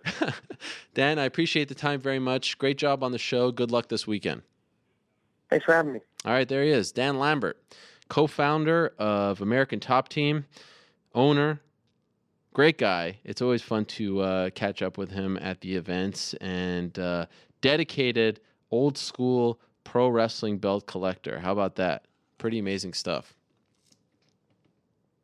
Big weekend for them uh, coming up in Las Vegas with Robbie Lawler defending his welterweight title and the finale of TUF 21 ATT versus the Blackzilians on Sunday. If you missed last week's episode, and you know, credit to Dana White for being honest about how this season has gone. Uh, some of the early fights obviously were were rather dull, and as I said on this show, um, the stakes were different. It, it felt different because they weren't fighting for a UFC contract like the previous 20 seasons. They were essentially fighting, you know, to to win the the turf war, the South Florida turf war, and it just kind of felt like, okay, well, what are we really watching here? You know, like, well, what's really at stake other than money and bragging rights? But last week's episode, if you have not seen it, I, I do suggest checking it out. The fight is just complete bananas, and uh, there's there's a bit of an incident afterwards. The relay race is is a lot of fun. It it finishes. It all culminates this Wednesday, and the finale's on Sunday. But last week's fight, one of the more entertaining, TUF fights in recent memory. No joke a very bizarre fight. I mean, I guess I could talk about it because it's not, uh, it's not, you know, it already happened. It's just like a strange, like one of the fighters was out and then he comes back and he submits him. It just, and then Glenn Robinson gets all, uh, you know, he gets to a degree rightfully so, very upset. The commission's involved. Just a just a crazy turn of events. Forget about TUF. One of the crazier fights I've seen in, in recent memory. Period.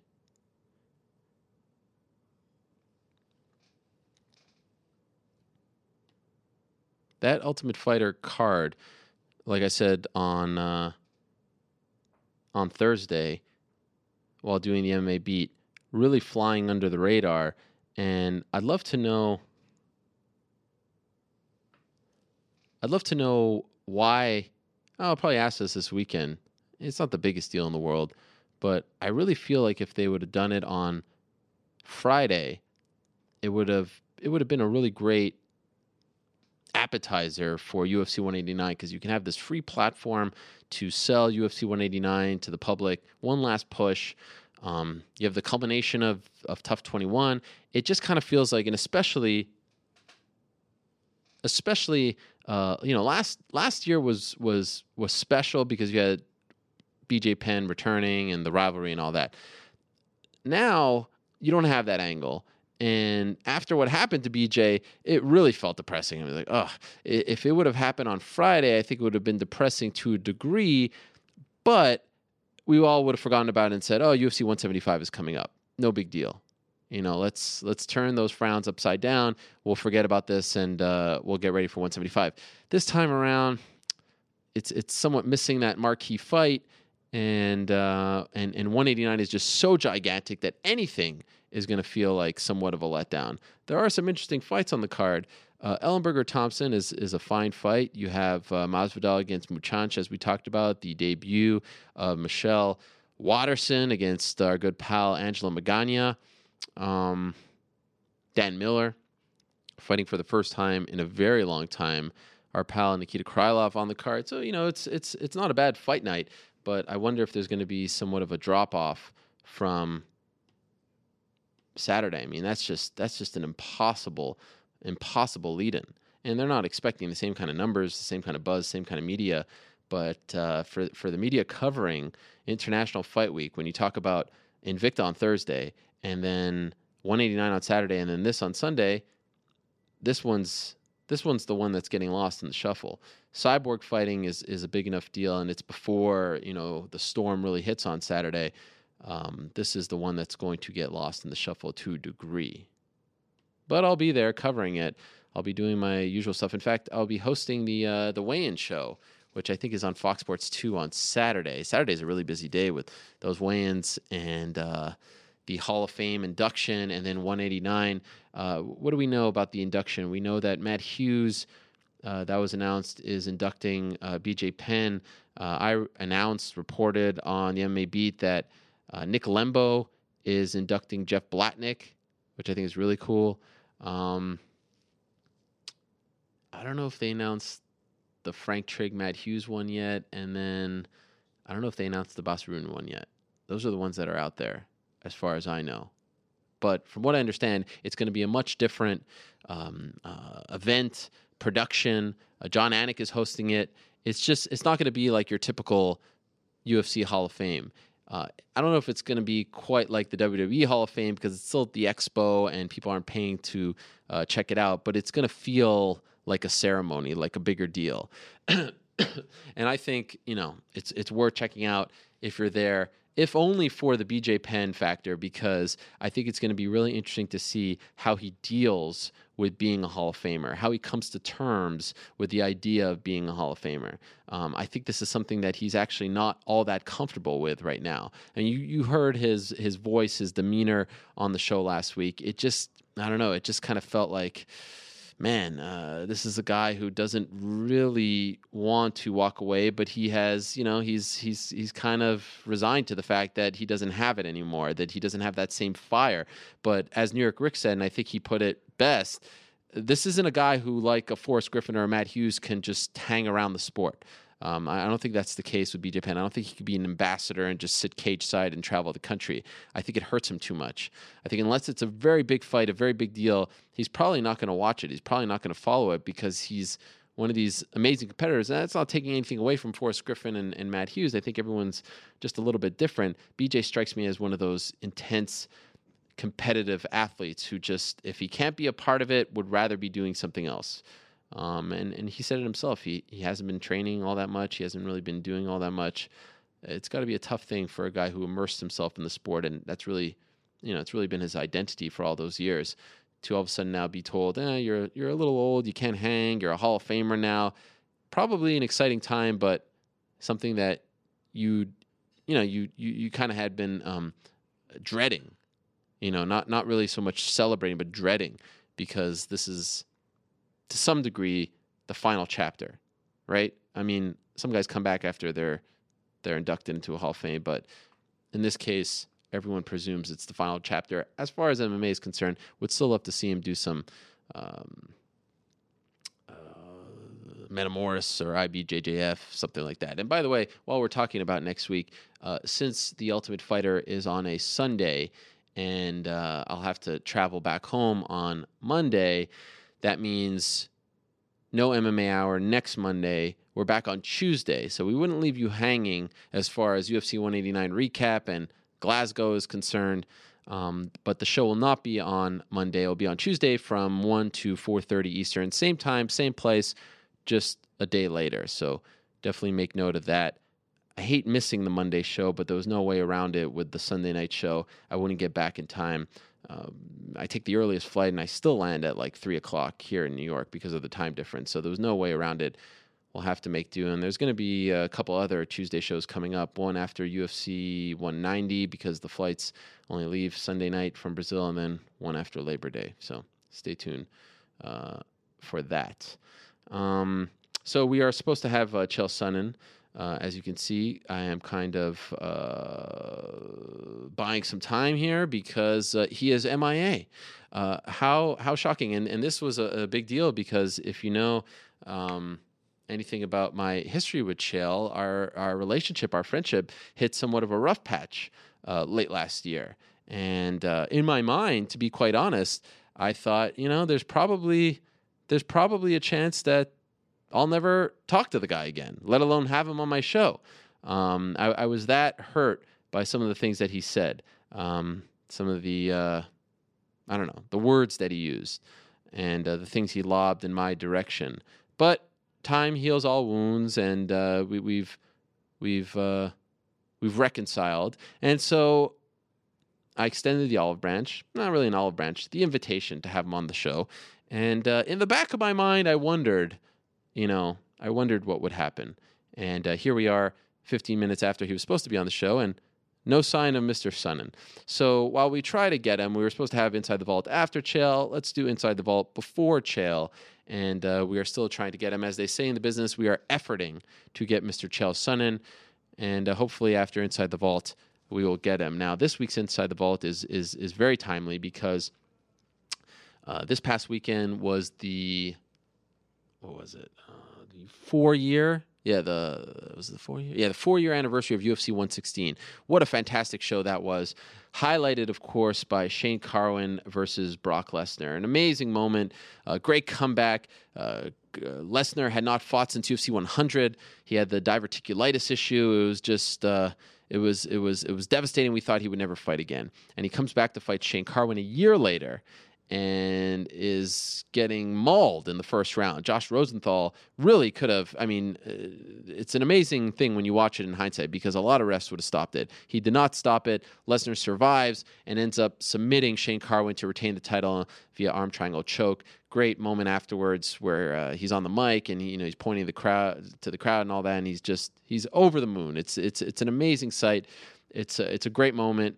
Maybe second to his his. Uh, his win over Frank Mir at UFC 100 as far as UFC career is concerned. So uh, that was also the night where Chris Leben came back on two weeks' notice to submit Yoshihiro Akiyama uh, via triangle choke. An amazing win for Chris Lytle over Matt Brown. Uh, Stephan Bonnar, Krzysztof Soszynski was a fun fight. George Sotiropoulos beat Kurt Pellegrino in a fight that a lot of people thought might be a number one contender fight for Pellegrino, if you recall. Just great fights, top to bottom, a lot of finishes. Uh, remember the Gerald Harris, David Branch KO slam. An amazing night, and it was just what uh, three months removed from UFC 112, where Dana White told me in Abu Dhabi it was the lowest moment of his UFC career, his tenure as UFC president, and then he comes back uh, three months later with UFC 116, and he tells me it was the best night of his UFC tenure. He was uh, the happiest guy in Las Vegas. The event was a home run.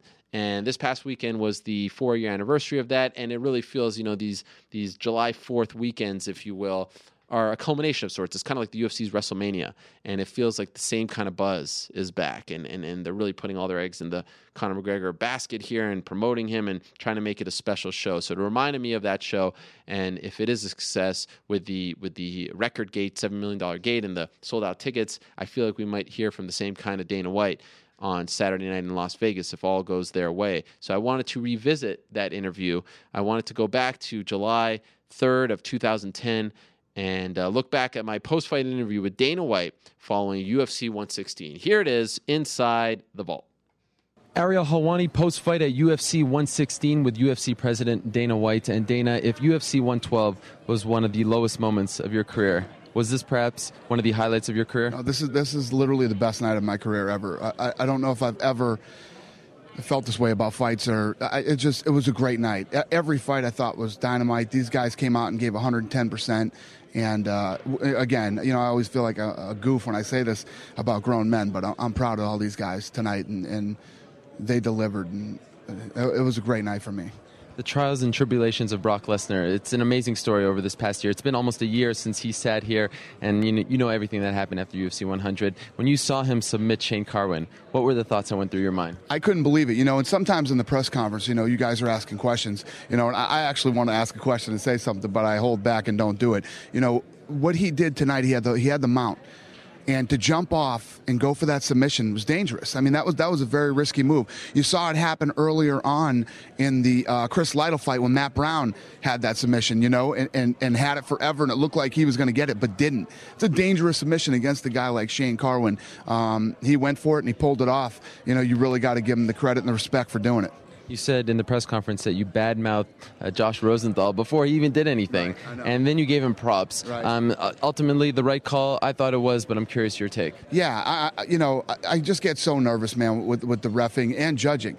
uh, coming out of that Akiyama uh, Leben fight, I wanted to see what the judges' scorecard said. I wanted to see who, who they had winning that fight, and that was a tough one to score. I mean, that, that fight could have gone either way, um, and possibly even for Akiyama. You know what I mean? Um, I, I, think he did a lot of damage, had Leben hurt many times, but Chris and to hurt Chris Leben is no easy task. So um, I, I, think even in losing tonight, Akiyama gained a lot of respect. Back to the question you asked me about the refing, and, and, and uh, yeah, I, I, saw him in there. And, and listen, I've, I have my moments with, with all the refs when, when uh, you know you know how I am with those guys. Um, he, he, did a great job tonight. I, think that um, you know the, you know the fight was close it, it, to being stopped. It, the, you know, there, there could, could, have been a couple of guys that might have jumped in, and, and, but like Brock said in the press conference, he kept moving and stayed busy and looked like he wasn't hurt or out of it. And uh, I think Josh did a great job. We'll get to Akiyama in a second, but I'm just curious about the first round once again. Um, do you think critics will look to that round and say, you know what, Brock might not be as tough as we thought he was? Uh, no, he's tougher than we thought he was. He's definitely tougher than we thought he was, but, you know, he, the guy continues to grow as a mixed martial artist. You know, he doesn't have the greatest stand up you'll ever see. You know, he pulled off his, his first submission tonight. Um, you know, he, he's a wrestler who's evolving and learning all these things. That's why when I talked about the ring rust with him, you know, listen, he's in great shape. They said he had an awesome camp. He's in the best shape he's ever been in. You know, he's healed up 100% from from his illness that he had. Um, now it's it's it's it's a matter of growing. Every fight that he has, and every training camp that he has, he's going to learn more and more. If you look at how he lost uh, by submission to Frank Mir in that first fight, and how he dominated Mir in the second fight when Mir was going for the same submissions, it's pretty incredible very uh, special moment. Chris Leben and Stephan Bonnar, two guys who are part of the Ultimate Fighter One, win the uh, fight of the night here in uh, 2010, and they've had to d- endure a lot, right? I right. mean, Chris Leben, we know the story. Stephan Bonnar, the same. Yep. Talk about what they did tonight. Yeah, they, they, those two have been through a lot, and and again, I don't like to talk say I'm proud of grown men, but listen, I'm proud of those two tonight. Um, they, have been through a lot of stuff, and I was actually starting to wonder myself if Stephan, you know, Stephan still had the desire and the fire to fight, and he looked tonight like he looked in in uh, the finale of season one of The Ultimate Fighter. Man, he just kept coming forward. I don't think I've ever seen a guy run more times in a fight than I did tonight in that fight.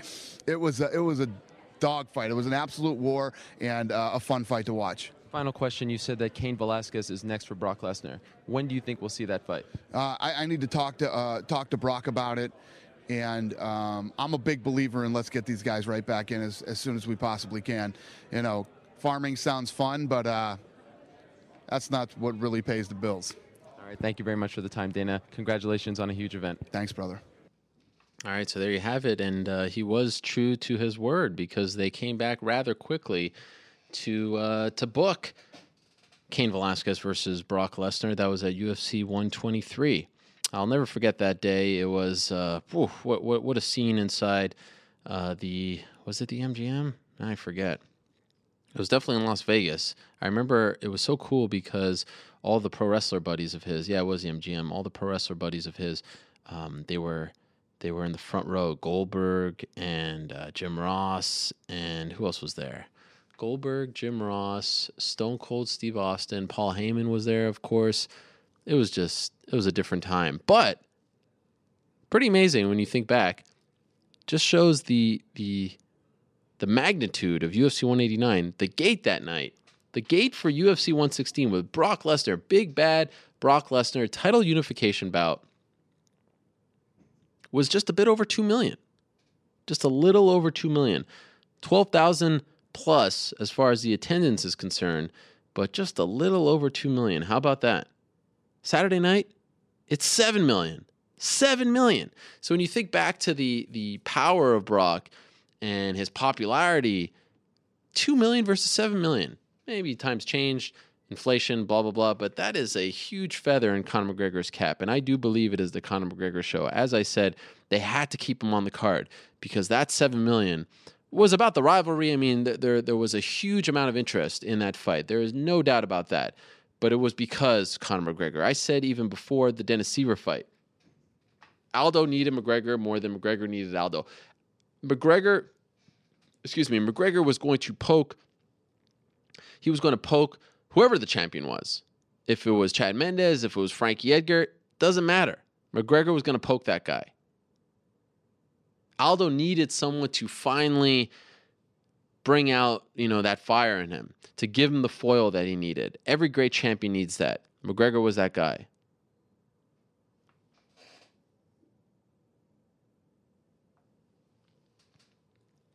You get what I'm saying? I mean, th- this really was this really was a testament to uh, to how great of a salesman and how big of a star Conor McGregor is. And if you if you if you're not buying it now, then you know there's there's really nothing else the guy can do. Seven million dollar gate.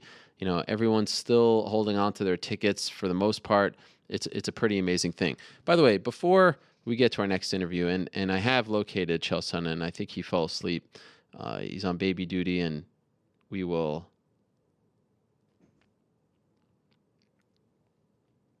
we will give him a pass because I know how it is.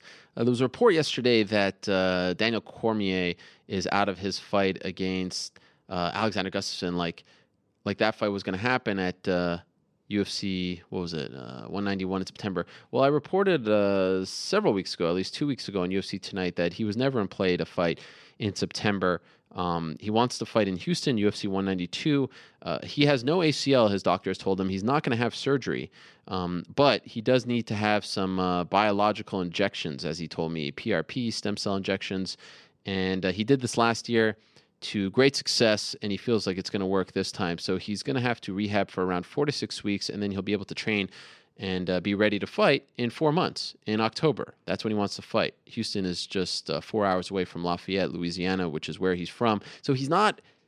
He didn't suffer an injury this week or something like that. I see a lot of people blaming him, uh, aka. That's not the case.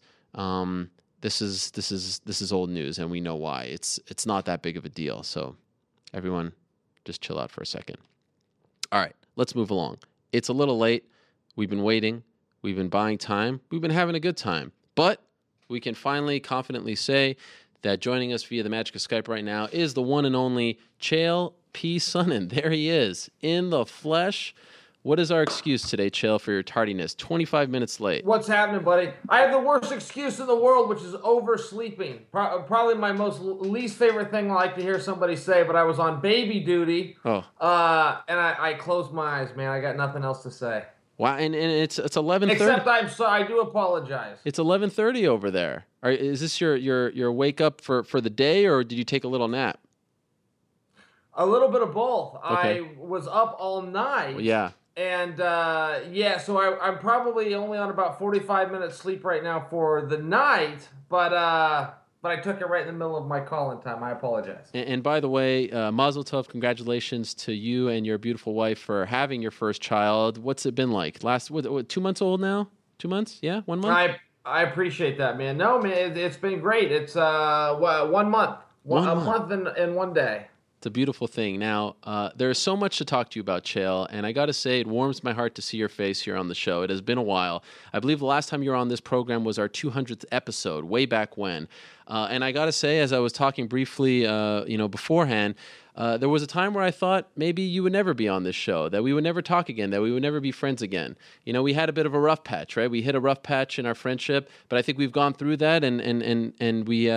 We've conquered that. We've reconciled. But I must say, I don't know if you shared the same sentiment. It, it felt like this was the end, the end of a of, of a great thing that we had going. I was I was a little bit hurt by some of the things you said about me, but I've I've gotten over it, and I uh, and I, and I still want to have you in my life. So I, I feel like I need to address that and throw that out there at the top of this interview. Well, it took you a while, you know. You weren't you weren't exactly the easiest guy to make up with, and I was even sending you text messages extending an olive branch that said war between us in capital letters that we were in the middle of a war. And and you finally got a hold of me and you said, you know, you think this was really cool.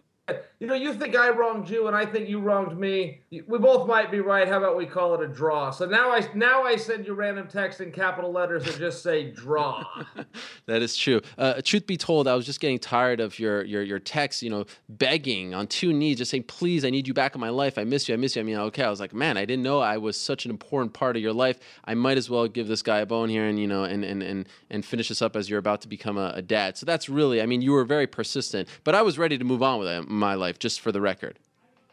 So I wore you down. That's what you're saying. You I wore you down and finally and finally conquered. All right. Well, good for me. There we go. You know, I'll it, take it. it. It's amazing. It's a draw either way. It is a draw either way, and I'm happy to move on from all of that. So you haven't fought in quite some time, and uh, you know, of course, over the last year, it's been such an interesting thing to watch your evolution. I really think that's the best word to describe it because sometimes when a guy, you know, leaves a sport, retires, whatever, he kind of goes away for a little bit you're as present, as visible as ever from your podcast to ESPN. Now you're calling people up, posting things. You've got a a t-shirt line, Bad Guy Inc. I mean, you really haven't taken any kind of a break. Was this all part of the plan? Did you expect to be as you know present in the MMA space as you were while you were fighting? I, you know, I never felt the difference. I can remember being really busy in MMA, having shows with you and, and and doing other things and having matches and having you ask me go man what's it what's it feel like? You're the face of the company. Everything's going great. And i used to tell you all the time i go Eric, i don't know any difference. Uh, my day is the same every day. I, my dog wakes me up at 5.30 in the morning and, and i take him for a walk and make coffee and i go to practice and I come home tired every day and get a little sleep and do it all over again. I remember telling you that, and it was a very sincere answer.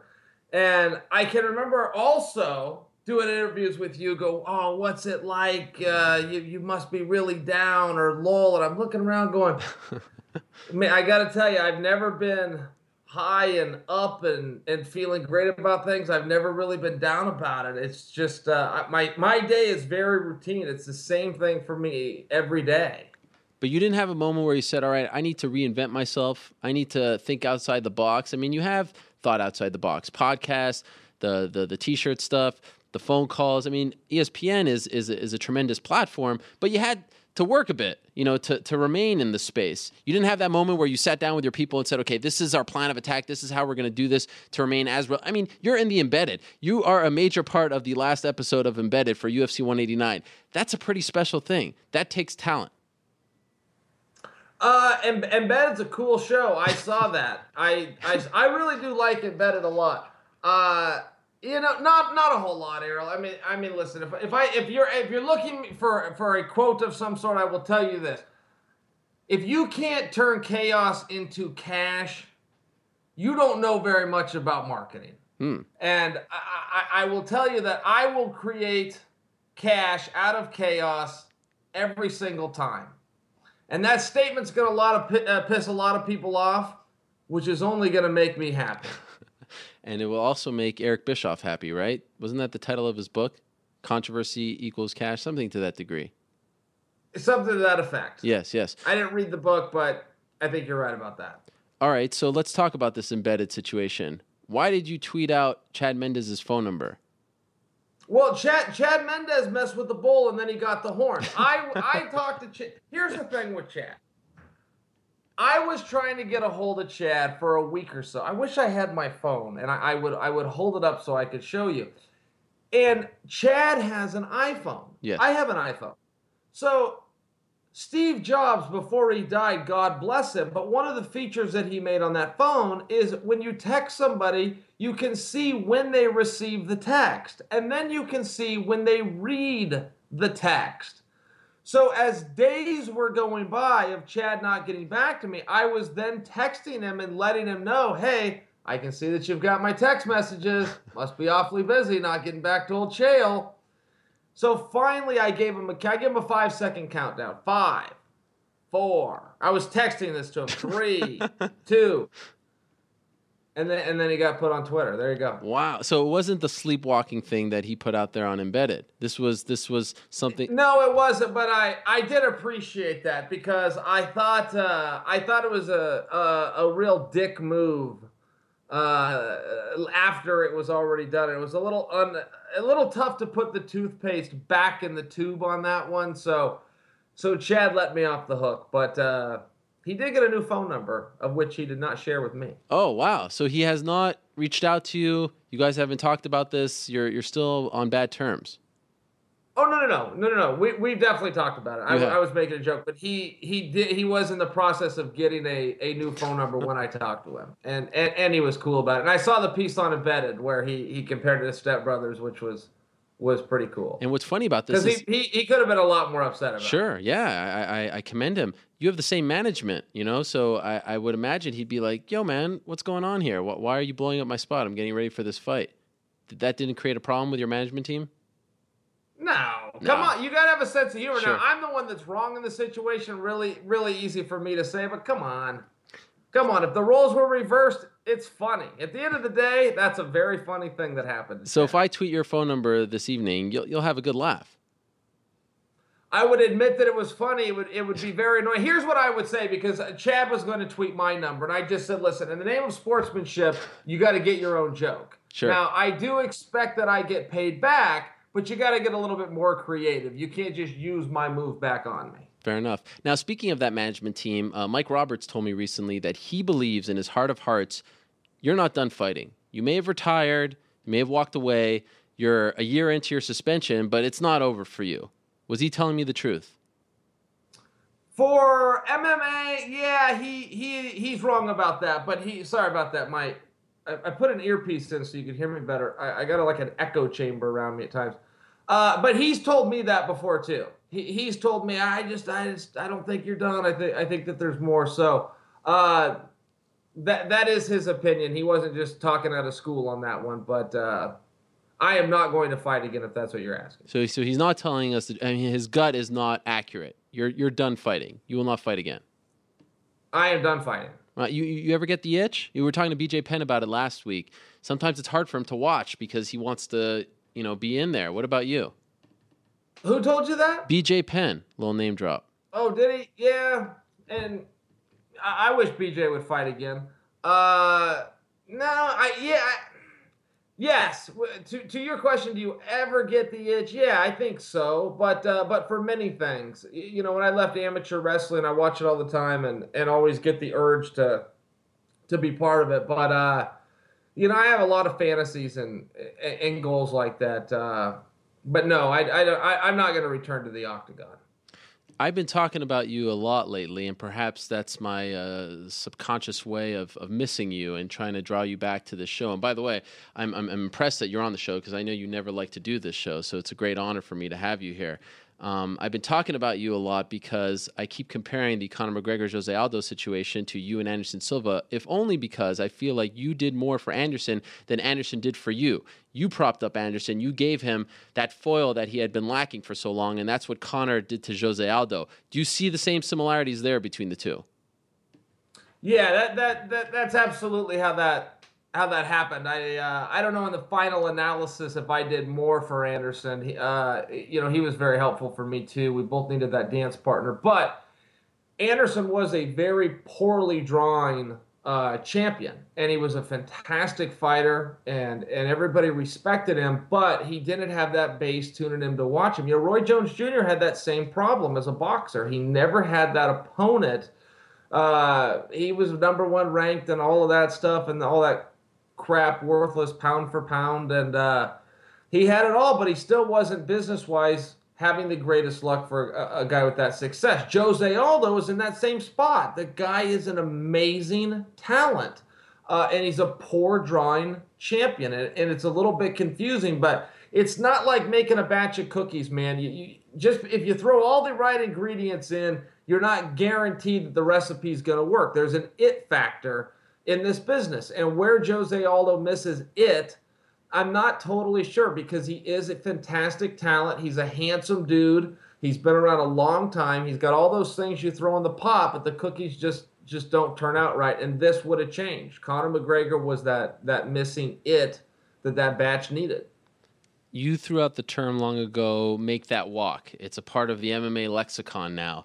Aldo's not making the walk on Saturday. Are you surprised?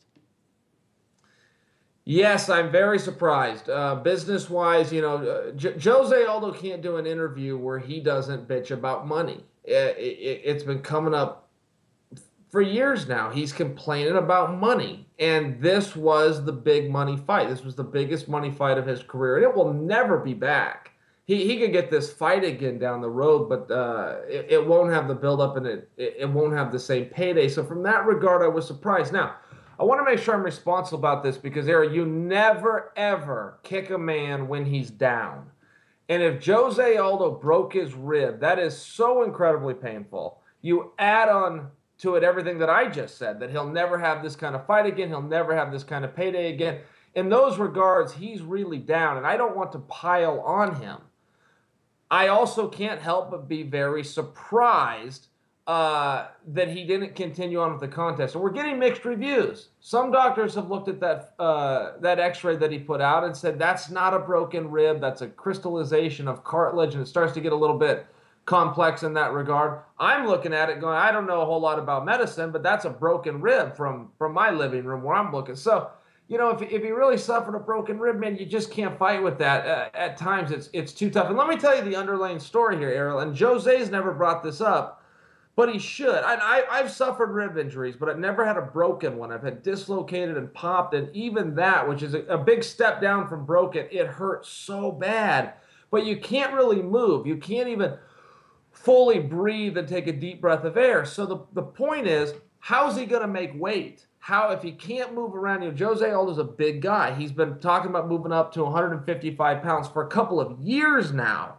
That's how big he is. He's not getting any smaller as time goes on. So when you're that big and you can't make weight, you can't move to get those pounds off. There's no way that you can uh, make the walk the following night uh, in a championship contest. So I think that that's probably really the underlying story here. And I, I haven't heard Jose bring it up, but uh, as a fellow athlete, I think that's what really happened. And then how about putting in Mendes when, of course, the big money fight is Aldo, risking that, you know, with a wrestler against McGregor. A lot of people think wrestling is is kryptonite and it's going to be a big mistake. Do you think that this is too big of a risk on the UFC's part? Uh, no, there's no there's no risk, man. The the show's got to go on. You don't you you you never preserve something for tomorrow in a business like this. Uh, I mean, I, I could go back just recently this year. We were never supposed to see Daniel Cormier versus Jon Jones. Uh, you know, it was supposed to be Gustafsson's fight, and Cormier was supposed to sit back, and that ended up doing record pay-per-view numbers. You you you you win the ones you can win when you can win them, and that's it. And you don't plan for these future fights, and that's all speculation and done by the media. But on the second floor at the UFC, where the decisions are made, uh, man, you take what you can get when you can get it. Hmm. All right, that's an interesting insight. You had uh, a chance to hang with Conor McGregor in Bristol recently for some uh, some shoots for ESPN. Some have aired, some will air. Was that your first time meeting him in person? No, he had come out to Fox a couple of times. He was on UFC Tonight at least once. Uh, that's right. And yeah, and I, and I met him. I met him some other times. I hung out with him at a fight one time. I did a Q&A in England, uh, and it got it got ransacked. What do you call that? It got crashed. The Q&A. I was on stage in England, and a drunk Michael Bisping and a drunk er Conor McGregor get handed microphones, and they storm the stage. Uh, and it, it, turned into a very fun and, and kind of a, a classic evening. Uh, actually, if you ever go back and find the video. So no, I knew Conor before. So, uh, my colleague Chuck Mindenhall uh, wrote uh, a very nice feature about your day in Bristol. It was posted yesterday on MMAfighting.com. I'm not sure if you saw it, but he noted that there was, for lack of a better word, this sort of strange tension between you two. Like you didn't really hang out or talk to each other. Is he onto something here? Is, is there that between you two? I sure didn't feel it. I had a lot of fun with Conor and with Chuck. I thought Chuck was great too, but Chuck was an observer. You know, sometimes the observer sees better. Yeah. The coach can see better sometimes than the athletes that are in it. But uh, if there was, uh, I, I sure didn't know it. Now, I did have a conscious effort to kind of stay back and leave him alone. I have been in his shoes before, and it's very exhausting. And it wasn't any different out there, man. He was getting pulled in all sorts of directions. He had two hours of sleep. He was an hour late uh, to the set, and I'm glad he was. If he wasn't, then he would have had an hour of sleep. They started filming at 6:30 in the morning East Coast time. He had flown in from the West Coast, which jams him up three hours right there. He's got his diet going on. When we get to the set and we film these different segments, he he got through what ESPN calls the car wash, uh, and, and that's where they just run you from show to show to show. So he's very busy just with ESPN obligations. And then media had been given passes, such as Chuck, to come in. So on any kind of commercial break or downtime, then he's getting pulled in different directions for MMA media. So uh, in the process, his phone's going off. He's tired. He was telling me his schedule. He had to leave from Bristol to go to New York for the Reebok deal, to go to LA for the Conan O'Brien deal, to finally go back home. And he's now refused all media up until the fight. So he thinks. I can assure you he's going to be doing more media before the fight. But he put his foot down and said, I'm done. So I think the way that compromise will work is whatever he does, he'll be doing from Vegas. Uh, so, you know, I did try to cautiously make sure I gave him whatever space that I could. Uh, but that was still limited, man. If I wasn't talking to him, somebody else was. So when people say he's the second coming of Chael, that he uses your material, all this stuff, is that a compliment to you? Do you feel like he's not on your level as far as selling fights, being a showman, all that stuff? How do you feel about it? No, he he most definitely uh, is on everybody's level. You know, I mean, he's forging his own path. He's going in a slightly different direction, but uh, no, there's no insult there, and uh, I, am personally entertained by it. You know, I, I thought he was great. I thought another guy that was greatly underrated for his time was Rampage Jackson, though. I thought that Rampage's stuff, uh, all the way back from his Pride days, was was very entertaining. And uh, you know, so I like that stuff. I get into it, and I and I appreciate it. And you know, I I know he's got to work hard to do it, and at some point he's going to need to settle down and refocus and and uh, go out and have his fight. What do you mean? You mean in the future, or do you think that it's getting to be a little too much right now? Oh no, it's it's it's crossed the line of, of being too much. I mean, really? that's just a reality to the situation. Yeah, you know, athletes go out. We're kind of programmed to say the things we think we're supposed to say. It's it's too much on Conor right now, and media will ask him that. Is it too much? And uh, you know, so he, you don't want to put some of those things in, into your world. You want to deny them and keep them out so you can take care of business. But yeah, of course it's too much. When when, it, when a guy's on a opposite side of the country and he's got three more stops before he can get home, he's 22 pounds overweight, he's nine days before a fight, and he's running on two hours sleep because of all of it. It's too much. Was there ever a point? I know you mentioned in the article. Oh yeah, you know the spending is a little. Uh, you know, it's it's it's it's it's it's it's you know it's troublesome, if you will, because you see a lot of athletes run out of money. You weren't that same kind of guy. He's kind of like 1980s Ric Flair, if you know what I'm saying. You know, like the fancy clothes and, and all that stuff. You you didn't have that same sort of style. But did you ever have a point where you had to kind of correct yourself? Oh no, I'm spending too much. I'm living this stuff because you, you had worked so long to make the big bucks. Yeah, no, I never had to go through that, but I think to your point, it's because it didn't happen for me till a little bit later. You know, when you're a young man you do you do a little bit of that. You, you, I see guys do it all the time. You know, you spin it like you're always going to make it. Ric Flair did it to use your example, but uh, you know it's it's pretty common, and particularly uh, with younger men. So I think that Conor's in that phase a little bit, and he's having some fun. And he talks about it, man. He says that he blows it all, but he says that's how he stays hungry and keeps himself motivated to go out and win more. So whether he's having a good time or it's just good old fashioned irresponsibility, I'm not really sure. Time will tell. But uh, I didn't personally have to go through it. No. Are you in favor or against the Reebok deal from a fighter's perspective? Uh, uh against the what? The Reebok deal coming into play this Saturday for the first time. Yeah, you know, I think it's pretty cool. I I left right before this announcement came out. I've been out a year. I, I was given a two-year suspension in July, so I, I'm literally halfway through it. And I think they announced Reebok in either July or August of last year. So I just missed the boat, man. I don't have a lot of details, but I can tell you it makes sense. The sport was certainly headed that way. It cleans the sport up a lot. Uh, you know, I think those are some of your motivations uh, as leadership to do it, to go out and really establish something and get some of those other brands out of there just from a visual perspective. Because don't forget, we are a show. People forget that constantly. They talk about the sport of MMA.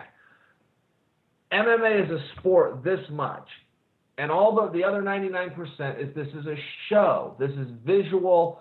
Uh, so this cleans it up and this really helps things. As far as the business side of it and cleaning up and making sure guys' sponsors are, are organized and their checks come in on time every time, uh, that's a really good thing too. So I, I would imagine everybody's uh, are you know broad strokes here, but they're pretty happy with it. So some might say the origin of our rift was PED use in MMA, and uh, we battled over this for quite some time. How do you feel about the UFC linking up with USADA? The origin of you and I? Yeah, you and I. Uh, be, yeah, you know, hooking up with this. Let's just see how it works out. I, I think if if you're looking for an agency to come in and, and test guys, you're talking about the gold standard there with USADA. So, in that regard, uh, you know, it, it's going to help a lot. I, I, think with anything, you're you're going to run into some some roadblocks. You're going to hit some speed bumps that you didn't see coming. Uh, and so, you know, let's have this discussion down the road and and see how some things go. But uh, it was a big move. It was a big and bold move. They're they're testing the professionals the way they test the amateurs, and uh, you know, I don't I don't think you can find a better partner out there uh, in the world of drug testing than USADA. Uh, a lot of fighters upset about uh, IVs being banned come October. Is that something that you use a yeah. lot? I mean, I feel like this is, uh, you know, uh, something that a lot of wrestlers use, right?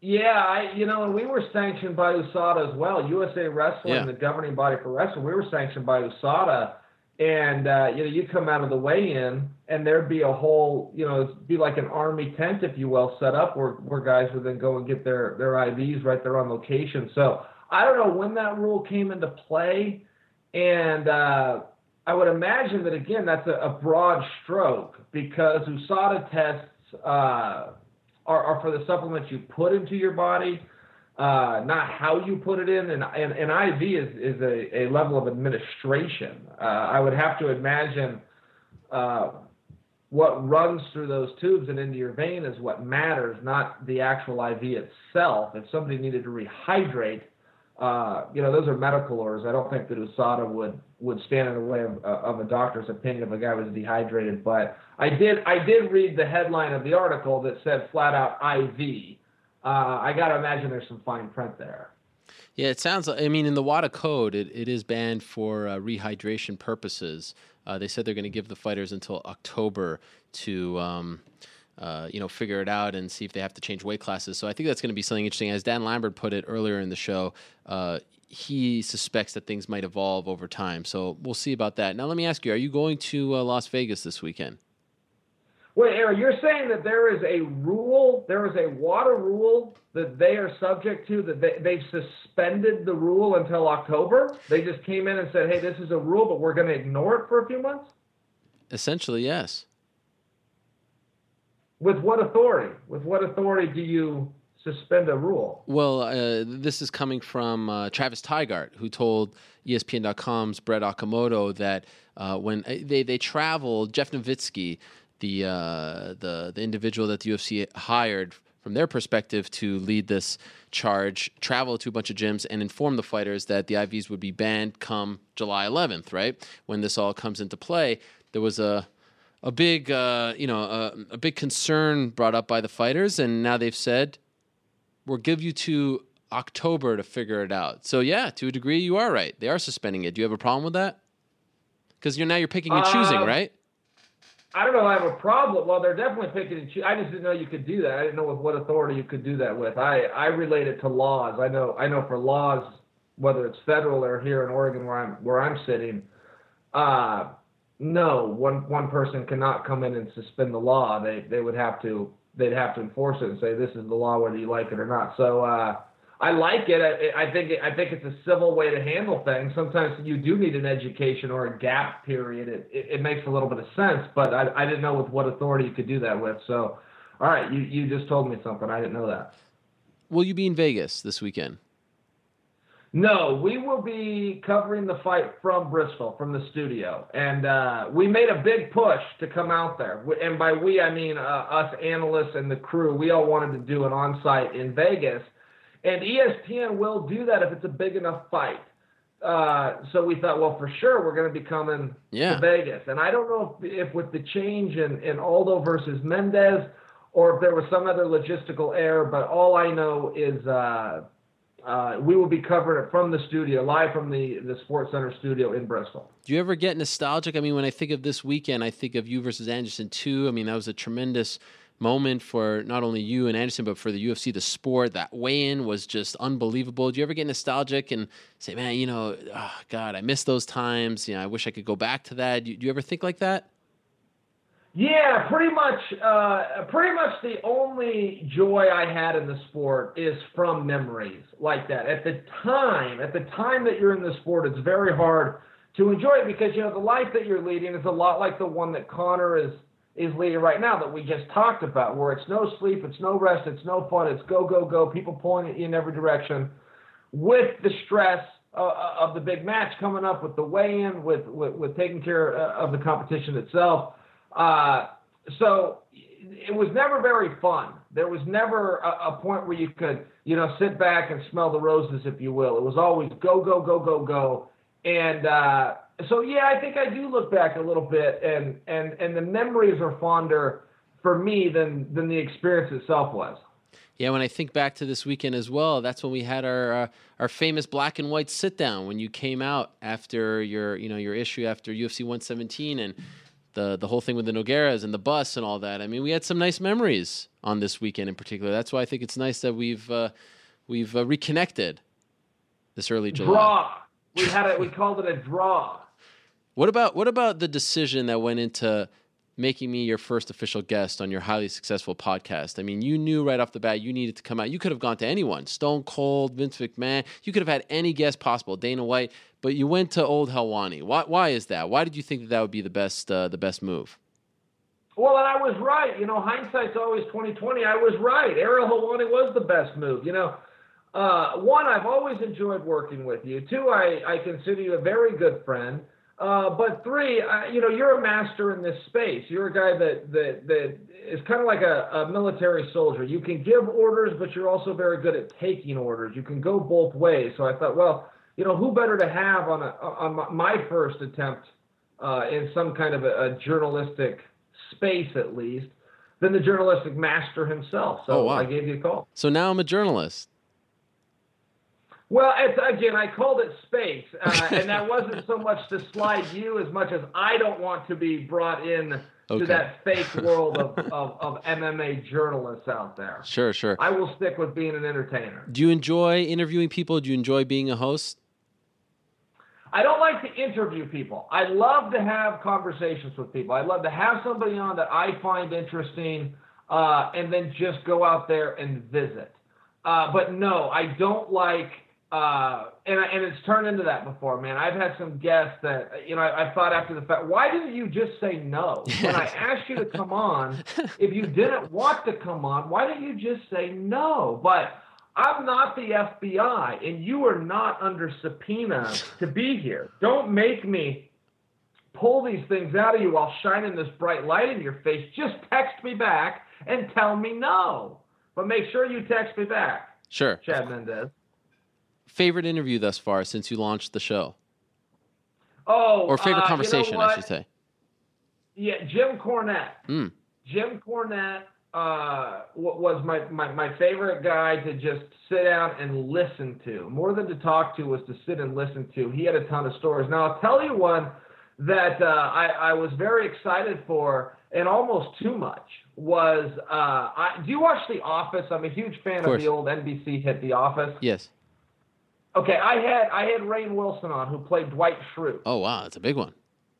Yeah, it was it was a great one, and it wasn't the terrific interview. Uh, you know, I I don't I I don't know him. I don't know what his interests are. Uh, so so talking about stuff was was a little bit more difficult. But for me, it was a thrill because I watched that show so much, and I, I'm so into his character and his career. So that that was kind of a kick to have him on dream conversation? Who's the guy, the the one guy that you've said from the beginning, I need to get him, you haven't gotten him yet, or or a woman, I should say. Uh, hmm, a dream conversation. I, I don't know. You know, I've had a few of those. I've had I've had uh, what six months of shows at, at four uh, four shows a month, so I've been able to talk to quite a few people that I've wanted to. But uh, I ha- I have one tomorrow that I'm recording that'll that, that'll drop tomorrow night. But I'm gonna have Mick Foley on. Oh.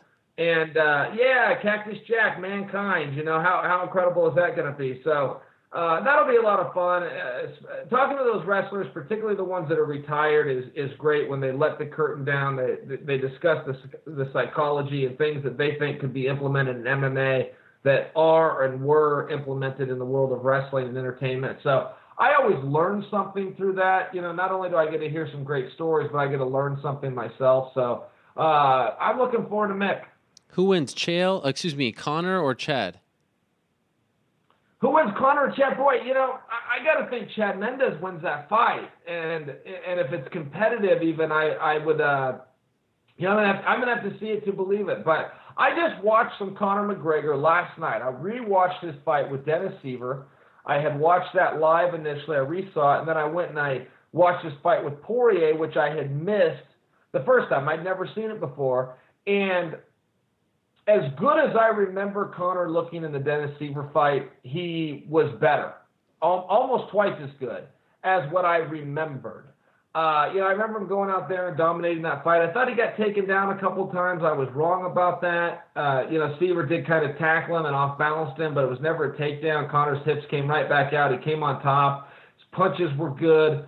Uh, you know, his kicks were good. He changed his stance. He was a little bit awkward. He's he's better than I thought he was, and that that happens in MMA. You know, I remember Jon Jones. We had to see him fight repeatedly to buy into it and go, oh, okay, he, he's just this good. Jon Jones was beating guys so handily that we all chalked it up to, oh, he must have had a good night, or oh, that other guy had a bad performance. It took us a while to realize what we were seeing that could be the case with Conor McGregor, but all, all, the same, I'm not there yet. I look at him and I go, you know, that, that there's a talented guy.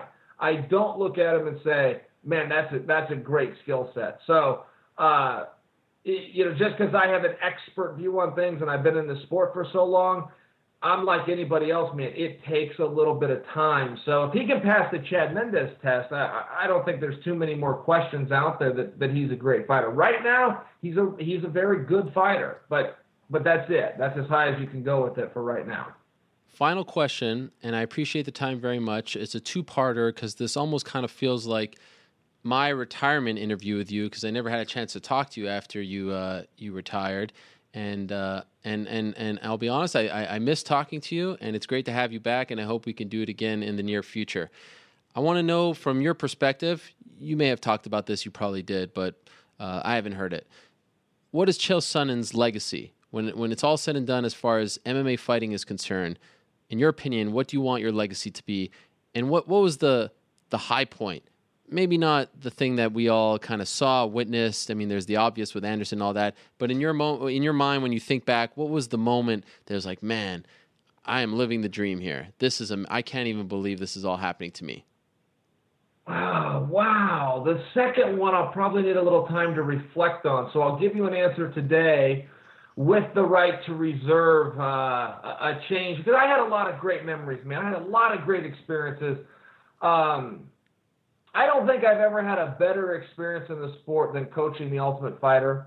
Uh, I got to do it twice, but I got to, you know, really build relationships there uh, that'll last forever. I stay in contact with every one of those guys, uh, contact with the coaches, contact with the opposing a- athletes and coaches. So those were uh, those those were definitely the highest points that I ever had was was, was coaching the Ultimate Fighter and being given that opportunity.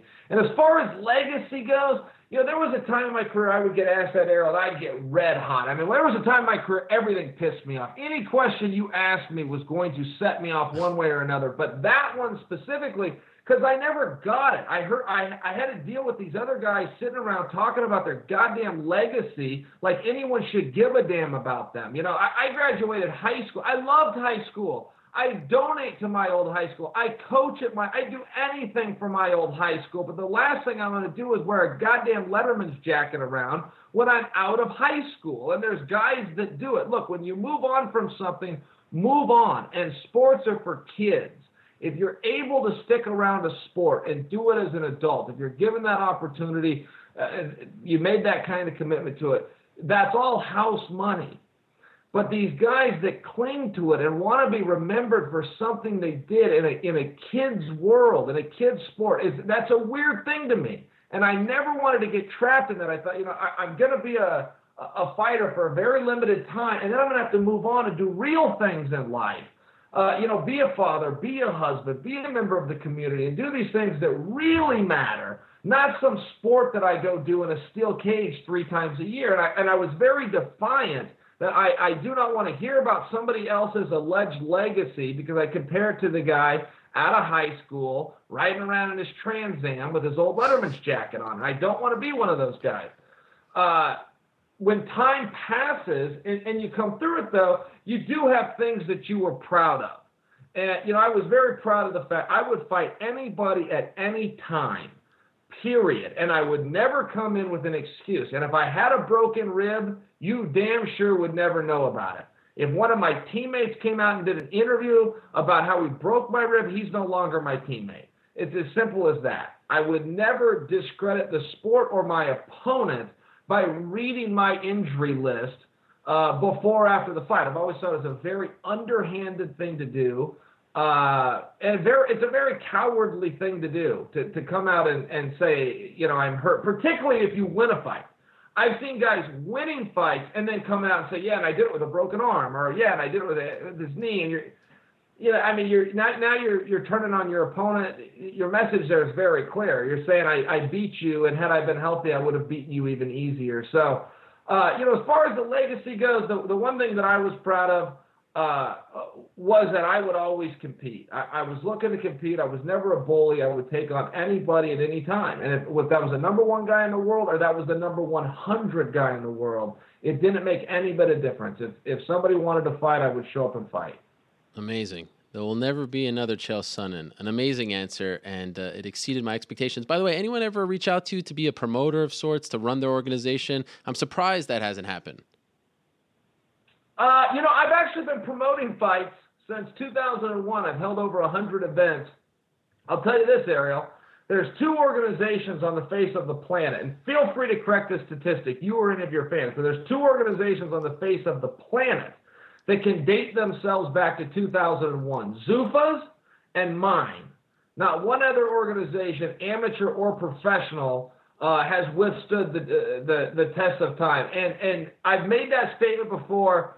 And Terry Trebilcock came forward and said, "Well, King of the Cage was actually around uh, in, in 2001 as well, but that was a totally different business model. He was loaning his names to casinos. That's totally different than going out and bringing in fans at a live gate. So uh, nobody understands this business like I do. You you've got the boys at at the UFC in the leadership role, and then it's me.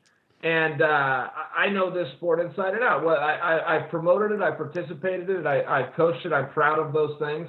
And uh, you know, our organization out here will continue to thrive. And we've uh, we've created 15 fighters that have gone on to fight at the UFC. One judge, one referee, and one timekeeper. They all started our our little promotion out here in Oregon, and uh, and we're very, we're very proud of that. Chael, we have taken up too much of your time. I appreciate it greatly. It means a lot to me that you would come on the show. Uh, I thought for a second that you uh, you pulled the old switcheroo on me and you wouldn't show up after you said, but I, I, knew, I knew, no matter what, you were always a man of your word. You you always showed up when you said you would, so I appreciate it greatly, and uh, I wish you the best with your your your your new venture as a father, both to you and your your lovely wife. And uh, I hope we run into each other soon. It has been a while. Great to see you, though. Thank you so cool. much for Aaron, the time. Let me, let me leave you with one final word. Yes. Draw. Kaboom. No, I'm just kidding. Okay. That's not the word. Okay. Here's the word. Kaboom. there he is, Chael Sonnen. Uh, great stuff as always. You gotta love it. All right. Um, we went a little overtime there. I apologize. I look at my uh, email and I see a UFC statement on Gilbert Melendez. So uh, let us read that. For all of you, following his bout at UFC 188 in Mexico City on June 13th, UFC lightweight Gilbert Melendez tested positive for exo- uh, exo- exogenous origin of testosterone metabolites. The UFC has a strict, consistent policy against the use of any illegal and or performance-enhancing drugs, stimulants, or masking agents by our athletes. As a result of the positive test, Melendez has accepted a one-year suspension effective from the date of the bout for violating the UFC fighter conduct policy and promotional agreement with Zuffa. Regrettably, I tested positive in my post fight urine sample for UFC 188. I did not inject anything, but I am responsible and accept the consequences for the results. I will make sure I am better educated about the products I use and their implications. Going forward, I will ensure no products I use will contain banned substances. I'm sincerely apologetic to everyone who supports me, including my fans, sponsors, and the UFC. I value your trust and respect and will do everything in my power to keep it. Melendez will no longer compete as scheduled. On July 15th, UFC officials are currently seeking a new opponent for Al Iaquinta, who was scheduled to face Melendez. Wow. Uh, shocking news there. Breaking news there.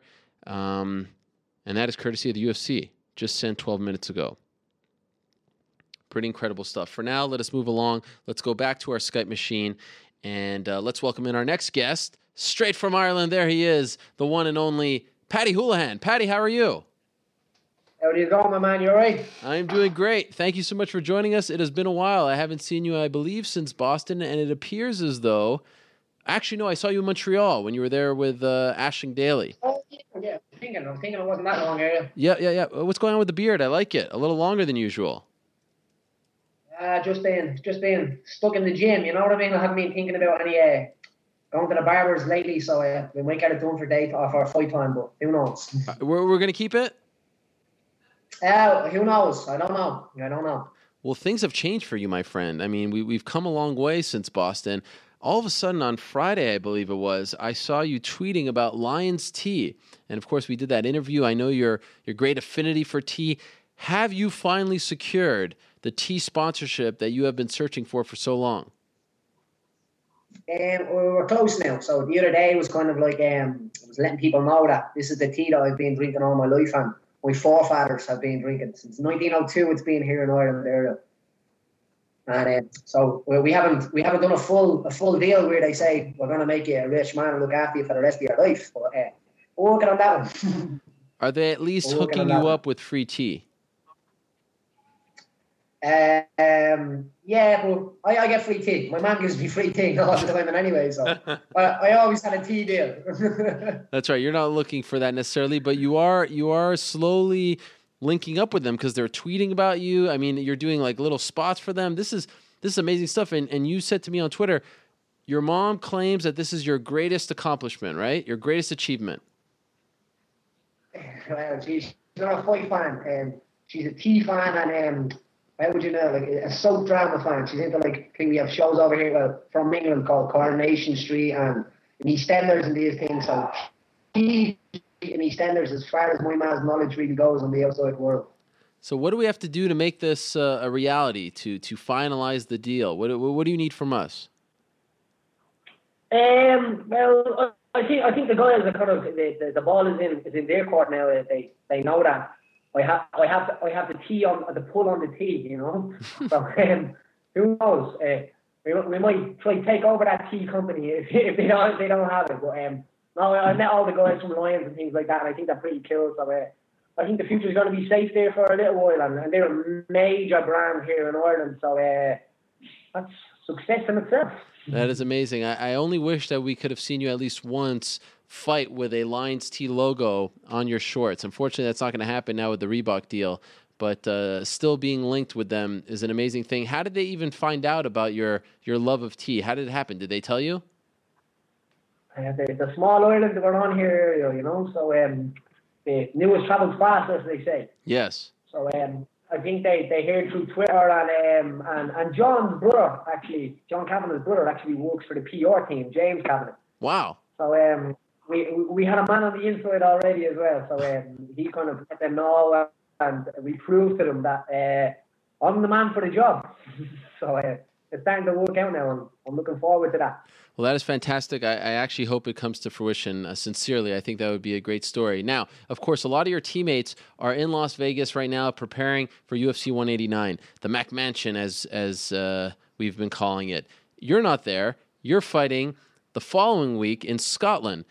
And some of your teammates, like I said, are, are not only there, but they're actually competing on the card, like Cathal Pendred and um, uh, Gunnar Nelson, Neil Seery, of course, not a teammate, but a fellow countryman. Did you want to be on that card? Would you have preferred to be on that card as opposed to the Scotland card?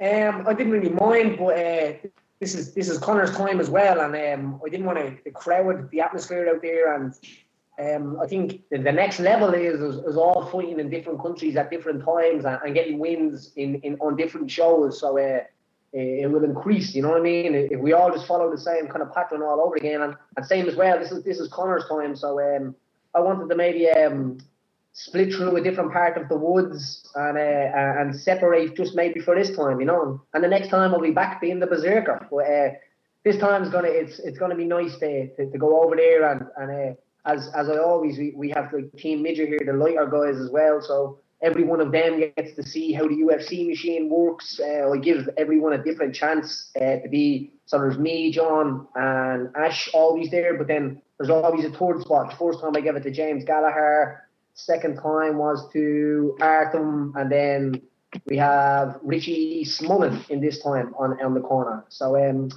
there's it, it's a, it's about a growing process over all of us as well. It's not just about uh, just about me. So I know that I'm going to be able to have a big opportunity to give the guys and, and show them what it's like and get there and, and what the dream is about. So uh, it's great to be able to do that as well and get to fight in Scotland. Now, what about your training? Because a lot of your training partners and your coach has been away. I mean, I don't even think you've been in the same city for any portion of this camp. Has that been problematic? Um, no, not really. So most of the guys that I would train with would, would be here, and uh, we have a lot of guys that are here nearly ten years, and they, they they're coaches in the club. Like we have Chris Fields running kind of all my sessions, and I don't have to worry about the, the, the timers, and say, and getting the guys to show up. And and anyone will tell you that I'm always hands on deck with every single one of the guys here, and I'm always out the hand out. So the minute I needed a hand, and I said, "Listen, guys, we need to pull this together, and this is what we're going to do," I didn't even need to say um, more. The guys just pull together, and and the level of the guys here is uh, is crazy on the small guys. Like we have we have the uh, Ireland's top amateur or um, weights, up featherweights, and uh, there's serious talent here on the team. And anyone that's going to drop boy or anything like that knows that there's, there's guys here to push you every day, and you have that UFC tag on your back. So so every day they're coming for you. when you see the way they're living over there in Las Vegas in that mansion, does a part of you kind of wish that you can experience that as well? Um, I'm in, I'm in the pad mansion here in Jobstown. in the main street.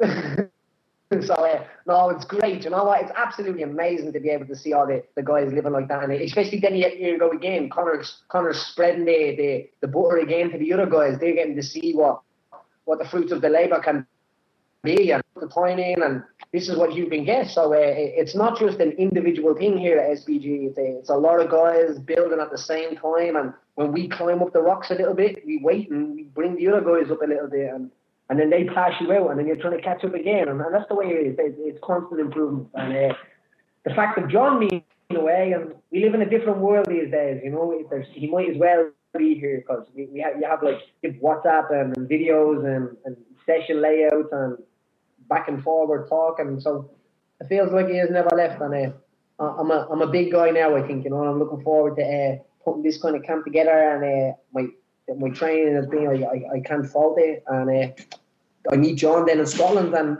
it's going to be great to see the guys and all again. And Conor get that uh, that strap. It's going to be a nice little boost as well. And I mean, move forward. The Viking ship goes on, Ariel. Yeah, and I, and I would imagine also you're so close with your son, it would be tough for you to be away for so long, right? Yeah, yeah. Like the, the getting away part kills me with, uh, with my son sometimes, but he's getting older now, which is great, which is going to be an awesome experience and a, a growing, uh, an amazing lifestyle to grow up in, traveling around the world, uh, watching the UFC, I suppose, and being ignorant to people like Lorenzo and Dana.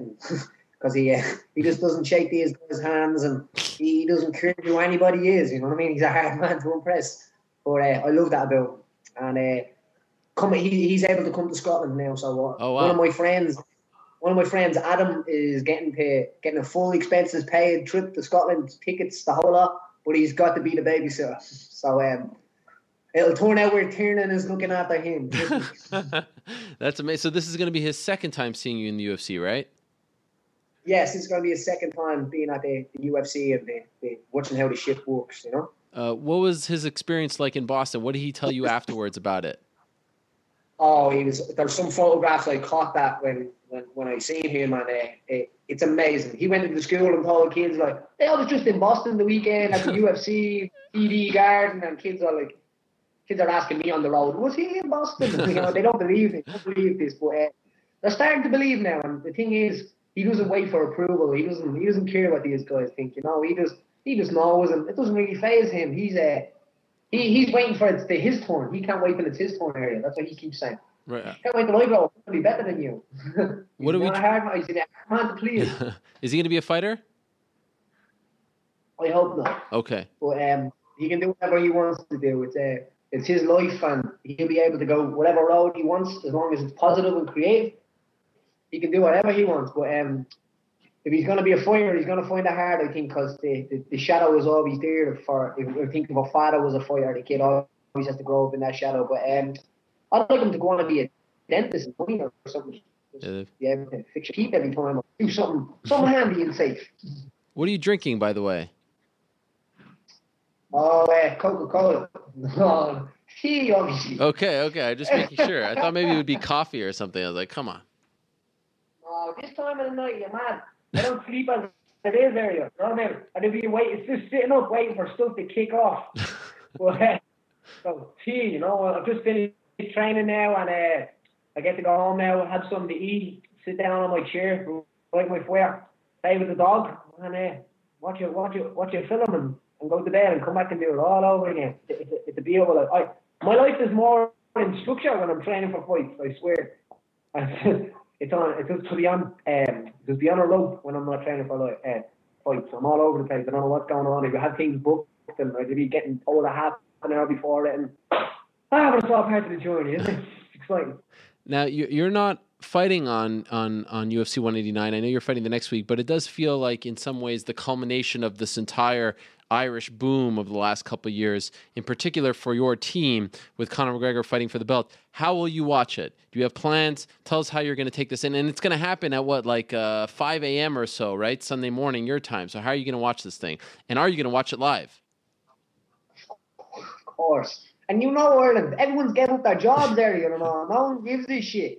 You know what I mean? Everyone's at the throwing the dogs out, just putting the kids up for adoption, giving up the jobs, and they're all just getting ready for the Conor McGregor fight. so um, it doesn't matter who he's fighting. They, the, the, whole, the whole country is here, and uh, trust me, when that hand gets raised, be quiet and listen. The whole country's going to jump at once. You're going to feel it. You're going to hear, Ada! Ada! It's gonna work out. And then the week later, then we go to war ourselves. Yeah. How are you gonna watch it? Where are you gonna watch it? Um, I'm watching it in a place in the city centre called Harry's on the Green. So um, it's a good place in there that I'm looking forward to going in and watching it. The guys are at the booking a little spot out for me, and I'm gonna have a friend or two, a few friends in there. I'll, I'll be eating some lettuce because it'll be we'll, we'll be deep in the trenches then. Right. So um, yeah, so but I look forward to it. I'm going in with a few friends. It'll be the last kind of time before I fly out to Scotland, and uh, yeah, it's gonna be it's gonna be great. It's gonna as a fan, a friend, and and just a Conor McGregor enthusiast as well. Uh, I'm looking forward. to it. I can't wait. I can't wait to see see it for John, to see it for Conor, to see it for the whole team, to see it for Conor's family. This is ten years in the in the making, coming coming to a uh, fruitation now. You know what I mean? This is a this is serious. You know what I mean? This could be like looking into the future for myself. Sure. Well. And, and, and that was actually my next question. So you're fighting Vaughan Lee, a tough guy, a, a veteran of the UFC. How far away? Like you feel like you you are ready to take that next step now? Is it all coming together for you after Vaughan Lee? Do you want to be talked about in those big contender fights? And well, I think I think the next steps are in your head, You know what I mean? I think uh, if you were start thinking that this guy is a next level above me, and all, I don't think anybody like really is is a huge step above me. You know what I mean? Uh, stepping up through the division, looking up through the ranks and things like that. And uh, I have never ever met anybody in my life that even going around traveling to gyms and uh, sparring people that has made me feel like oh like that that guy's a lot better than me. He, he's a, he's a higher level guy. You know what I mean? I, I had that feeling. I know what it's like when I first walked into SBG and, and John took me and, and tied me up like a little girl that was that was probably the first time I had that feeling, and uh, I've never had that feeling. No one has that in my weight division or anything like that has ever been able to make me feel like that. So I, I, I will go in there and I will until And the thing is, crazy, uh, crazy, tricky, and technical as well. So you have to be very aware of putting your hands and feet on me. You know, you might lose them. and by the way, is the plan to uh, to to win obviously on July 18th and then fight on that Dublin card in October that they just announced? Is that what you want? Definitely. I, I want to win that, and I want to fight on Dublin, and I want to win that. And uh, if they come back to Dublin, I don't think anybody would be able to say that I shouldn't be on that card. You know. Oh yeah, man, you really. Like, I put the first popper the last time. you really set the tone. Do you have a, an opponent, like a dream scenario in mind for Dublin in October? Someone you'd love to fight there? It would be to come out, knock someone out, and Dana White say, That was a great knockout. Here's a million euro for you. so it's not so much about the opponent. I don't really, like, to be honest, Ariel, I don't, I, I don't think about a lot of stuff that I can't control. But, that is from John and being on the team a long time. But uh, I, in anything in life, I don't really put bother about stuff I can't control. As an example, I had a I had concrete coming from my back garden the other day. I was doing some concrete, do a bit of DIY in my spare time, you know. Mm-hmm. And uh, it started raining. And I, my mom's like, "Oh, the concrete's coming, and you're not going to be able to do this, and you're not going to be able to do that." But doesn't bother. You can't control the rain, you know. So, and then the rain cleared up, and the concrete came, and life moved on. Very well oh, said. how these things. That's a great life lesson. Um, it's always great catching up with you, Paddy, and I and I appreciate you sticking around at the gym uh, a little longer this evening for us. It means a lot. I, I hope you get that deal with Lyons. Um, I'm I'm I'm uh, I'm praying for you, my friend. It really warmed my heart when I saw that, especially when you were doing that little spot, um, you know, on the the the steps of the cage, telling people to come out to the city center to hang out with you and stuff. It just was great. I loved it. It was it was really a beautiful thing. So I'm happy for you, my friend. Best of luck to the team on Saturday, and best of luck, of course, to you on July 18th in Glasgow against uh, Vaughan Lee. It's a great fight, and I'm looking forward to it very much. Me too, man. I, I cannot wait. And just say uh, real quick before you go, uh, congratulations to James Gallagher getting getting the first win for Team Ireland on. Uh, uh, amateur champions out there in Vegas. Oh, yes, the IMMA, IMMAF, right? That started. That is, yeah. I think it's the International Mixed Martial Arts Federation. And he got it. He got the win today. The first win, yeah. He just put a. He was number the first one out in the whole competition, and the first win on the map for Ireland now. So congratulations, James, man. The uh, the invasion continues. Perhaps it uh, continues. Yes, perhaps a sign of good things to come later on this weekend. Thank you so much for the time, Paddy. Best of luck to you. Thank you very much. Look after yourself, my man. There he is, the one and only, the hooligan, Paddy Holohan, stopping by. Big fight for him on July 18th in Glasgow, Scotland. All right, we got. Uh, let me see here. What's going on?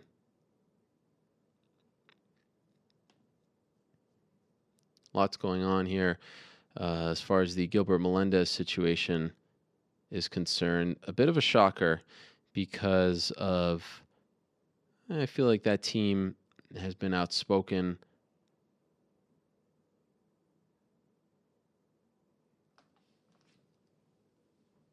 Regarding PD use. Let's see if I can get Mr. Uh,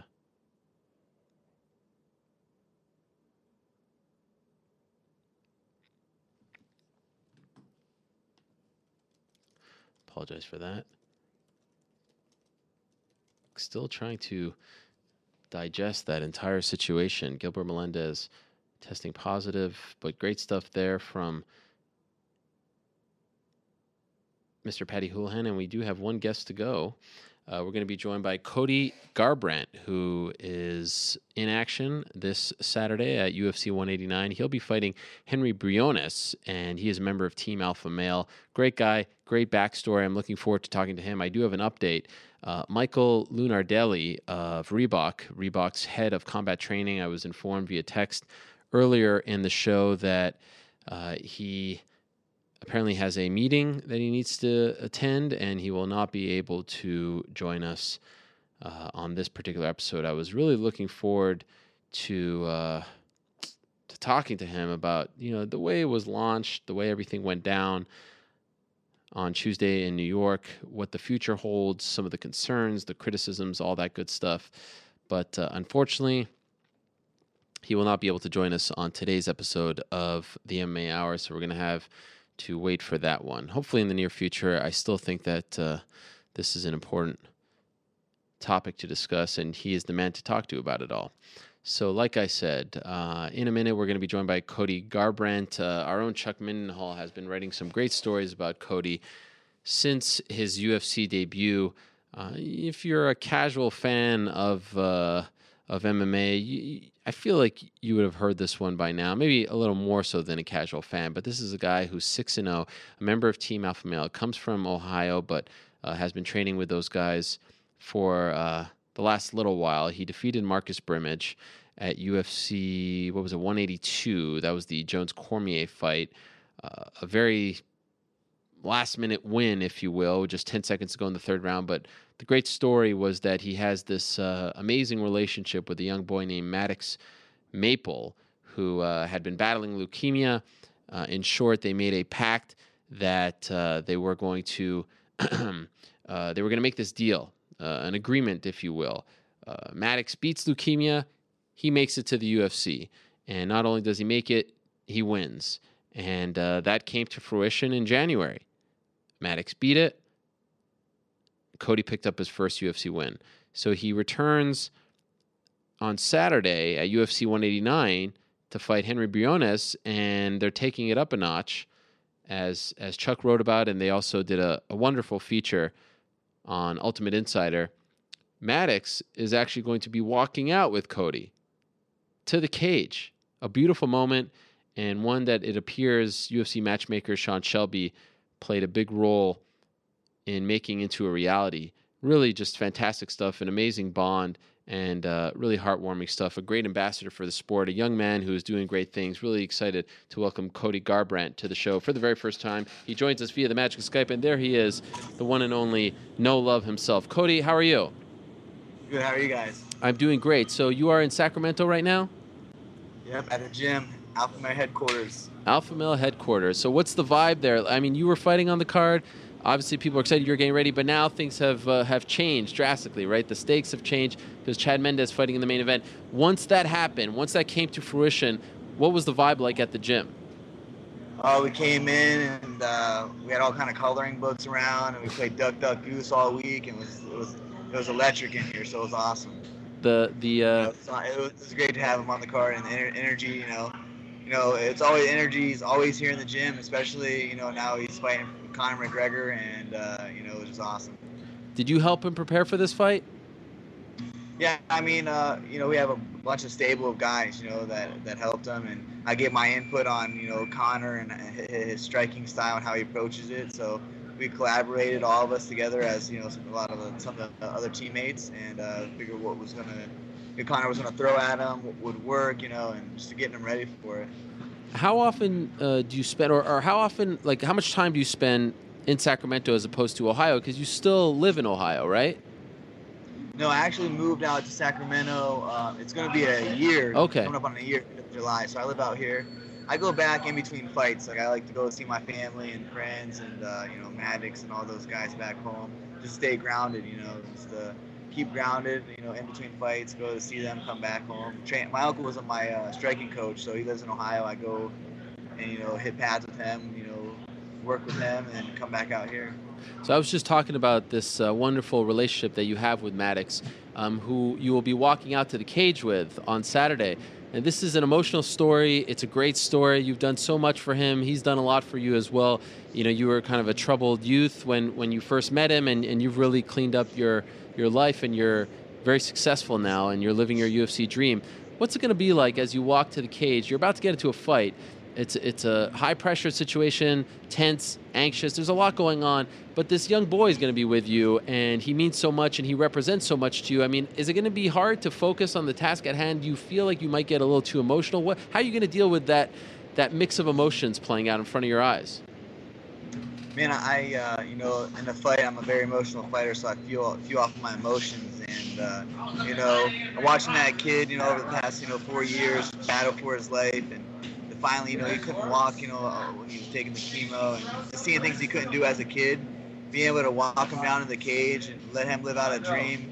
It's gonna no matter what Henry throws at me or comes prepared for, I'm gonna be ready for. So I'm gonna use that motivation, just holding his hand, watch, walk him to the cage, and uh, I'm gonna use that as motivation in the cage when when things get, you know, you never know what happens in a fight. A fight's a fight, but I'm gonna dig deep and. Uh, gonna make this uh, a memories that he lasts for a lifetime. You know, I'm definitely gonna get the win, and I'm gonna look to knock Henry out early on in the first round. So we know about the pact of him, you know, beating leukemia and you making it to the UFC. Was this part of the deal as well? You guys walking to the cage to a UFC fight? Yeah, he, he's always walked me to my my fights in the past, and uh, when he when he was healthy enough to walk, and uh, it was something that he, he dreamed of doing. He said, oh, "I hope hope the UFC will let me walk," you know. And, that's what I wanted to do. When he was when, I, when he was taking, uh, he had about seven months left of uh, chemotherapy he had to take, and that's one thing he, he was I don't know you know kept him optimistic. And like I said, he's like I'm gonna walk you to the cage. You know, we made our made our bonds to each other, made our promises to each other about you know he's gonna beat cancer, and I'm gonna make it to the UFC. I'm gonna bring you there. You know, and, so I, I want to walk you to the cage. So that was one of his, his dreams and goals was to be able to walk me to the cage. You know, fighting for his life every day. He's still optimistic that he was to be able to walk me to the cage, and it's just great. You know, it says so much about the UFC and the company, um, letting him be able to live out a dream that he's dreamed. You know, he woke up every day fighting for his life, and now he gets to on July 11th, you know, live out a dream and walk into the cage. How old is he now? He's nine. He's nine years old now. He was diagnosed with uh, five and a half years old, and uh, August 25th he'll be in remission for a year. It'll be a year in remission. So. There was there was a bit of a scare though when you made your debut, right? Were they afraid that it was coming back? Yeah, they didn't uh, they didn't tell me until after the fight, but he was in a wheelchair. And I just didn't want to question, you know what I mean? I just didn't want to question. I wanted, you know, I was happy that I was out here, and, and they didn't want me to worry about it as well. But you know, um, I knew something was up. But you know, I made we made the best of it. You know, the kid's such a optimistic kid. I'm an optimistic person as well, so we feed off that. And, You know, he had to be in the wheelchair for the, for the Vegas because you know he, he, was in some pain. So made the best of it. You know, I was driving him around the MGM, popping wheelies in his wheelchair, just taking him everywhere, making him feel like a kid. You know, and just having a good time with him. It, you know, he's very. Uh, it's good to be around. You know, he gets he gets out here this Wednesday, so I get to hang out with him. You know, just it's a calming feeling. You know, having him there and just you know treating him like a regular kid. Has he ever said to you, "I want to be just like you, and I want to be a UFC fighter as well"? Um, he said he's, he always tells me how much how proud he is of me, and uh, you know that he, I'm his hero, and you know he's so thankful I helped save his life, and uh, you know hearing that, th- hearing those things, you know his parents say the same thing, but coming from a nine-year-old, the kid, you know, just melts my heart, man. Like I said, he's always had a special place in my heart ever since the first day I met him. I left his house and I sat down with his parents and talked to him and uh, just made a huge impact on my life and put my life in perspective. So, so thankful for him. Like I said, we met on un- unfortunate circumstances, but so we made the best out of it. And, you know, here, here we are writing a, you know, a story that's, you know, it's you just. I'm, I'm glad to be a part of it. Yeah, it's an amazing thing because you're, you're not uh, family, you're you, no blood relation, yet the way you talk about him and look at him, and, and it just you could tell that this guy means the world to you. This little kid means the world to you, which is not something you see often. It doesn't seem fake at all, which I really commend you about. Yeah, I mean, I, like I said, I, just, I, I don't know what it is. You know, it's it's the kid that comes in the room and he just lights up the whole room with it. He's got that million dollar smile, and you know, even when he's going through the, the darkest days, you know, he always will put on a smile, and that's something that I was like, man, there's a little kid fighting for his life, and I choose to fight. You know, I, choose to have fighting in my life, so you know, waking up every day, coming to the gym, you know, it, it, it helped me stay grounded and motivated, every day motivated. I, I, choose this. I choose this profession. This is what I want to do. This is my dream. This is a kid that has no choice. He has to fight for his life every day. So it just, you know, the grinding out here at the practices, you know, three times a day, uh, I, I leaned on him towards strength. So, you know, and he don't even know how much he's helped me out in life and, and in fighting. So until he's older, you know, we have a couple beers together. I can you know, he'll, he'll be able to hmm. understand it. So. By the way, once the fight actually happens, where will he be?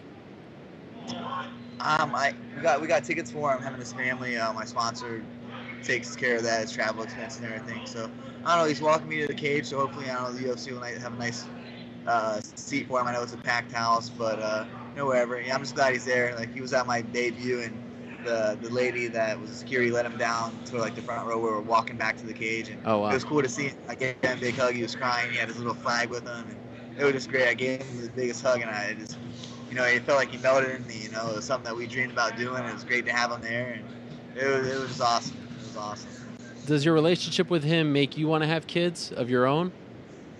Oh yeah, definitely, definitely. I've always wanted to have kids. Um, you know, I think I'd be a great father, and uh, um, I don't know, just you know, when the time's right. You know, definitely when the time's right. When I'm in, towards the end of my career, I definitely like to have kids. I've always said I like to have uh, two boys and a girl. You know, two older boys and a girl, so the, the, the boys can. You know, that's how we grew up. When I, you know, my older brother and a younger sister, then we had we had more more siblings. I have four brothers and three sisters, but that's how we grew up. When I was, you know, we had uh, two older brothers and a younger sister, so that's kind of what I would like to have. But time will tell. And then so, so much going on with you. I, I, I get an email recently from TMZ telling the world, wow, this is breaking news about your love life. That you're dating Paige VanZant. Oh, an email. I get a press release about this. What is going on here? Did you want the world to know all this? Yeah, go ahead. I mean, it's, it's out there. But did you think it would be this big of a deal? Like, I, I don't usually get emails about, you know, fighters' uh, love life. Yeah, I didn't think so either. I mean, she's a, she's a superstar, so I guess it comes with it, huh? Yeah, I guess so. Yeah. It's an amazing thing. Life must be good for you right now, though, right? Life's good, you know. I'm getting these are these, you know I dreamed of this, these days, and they're upon me. So you know, I'm about to have my second UFC fight. Uh, you know, Chad's on the card. I think life's great. You know, Matt. You know, just everything's good, man. The, the vibes, the energy. I'm excited to go out there and show my skills on Saturday. I've been working hard uh, ever since my last fight, and my eyes are on the prize. You know, I want to keep climbing that UFC bantamweight ladder and uh, reach my ultimate goal, champion. You're 23 years old, right? Yeah, I turn 24 actually tomorrow. Oh, wow. I turned 33 on Wednesday. How about that? All right. Cancer We'll babies. some celebrations this afternoon. but, uh, we- That's right. So, so you're you're you're, a very mature young man, and you're six and zero. Did you really think, though, considering the stuff that you were dealing with, you know, you were kind of going down the wrong path not that long ago? Did you think that all of this would happen so soon for you in your MMA career? I mean, a lot, a lot of great things, cool things are happening to you at a very young age. man, really coming out here, um, I always believed in myself believed in my skills. Um, but coming out here at Team Alpha Male really, uh, really catapulted my career. Being around these guys, these champions, and the, the mindsets I got with positive people, and you know, and, and had positive out, outcome from it. You know, these guys. You know, I just finished up my last practice with them uh, today before I fly out tomorrow, and I just, you know, thanked them all. You know, I wouldn't be here without these guys. You know, and I, I wouldn't. You know, this was uh, kind of my last chance. I came out here just on a whim, like, hey, I'm gonna check out Team Alpha Male, see what, see, you know, see what this is about, see where my skills are at, comparing to the, the UFC stars that are out in this gym. So. I came out here a week and that was it. Uh, that's all I needed was a week. The first day, the first time I stepped on the mat, I was like, this is where I want to be, the energy. And, you know, it kind of really, I, I had all my fights. I was 1 0 when I came out here. I grinded out the next four fights, came 5 0, got the call from the UFC. And I just been, you know, dedicating myself to, you know, eat, sleep, and breathe MMA, and this is what I'm going to do. Um, at a young age, and it just shows that uh, anything's possible with hard work and dedication. Was there someone on the team that really took you under his wing?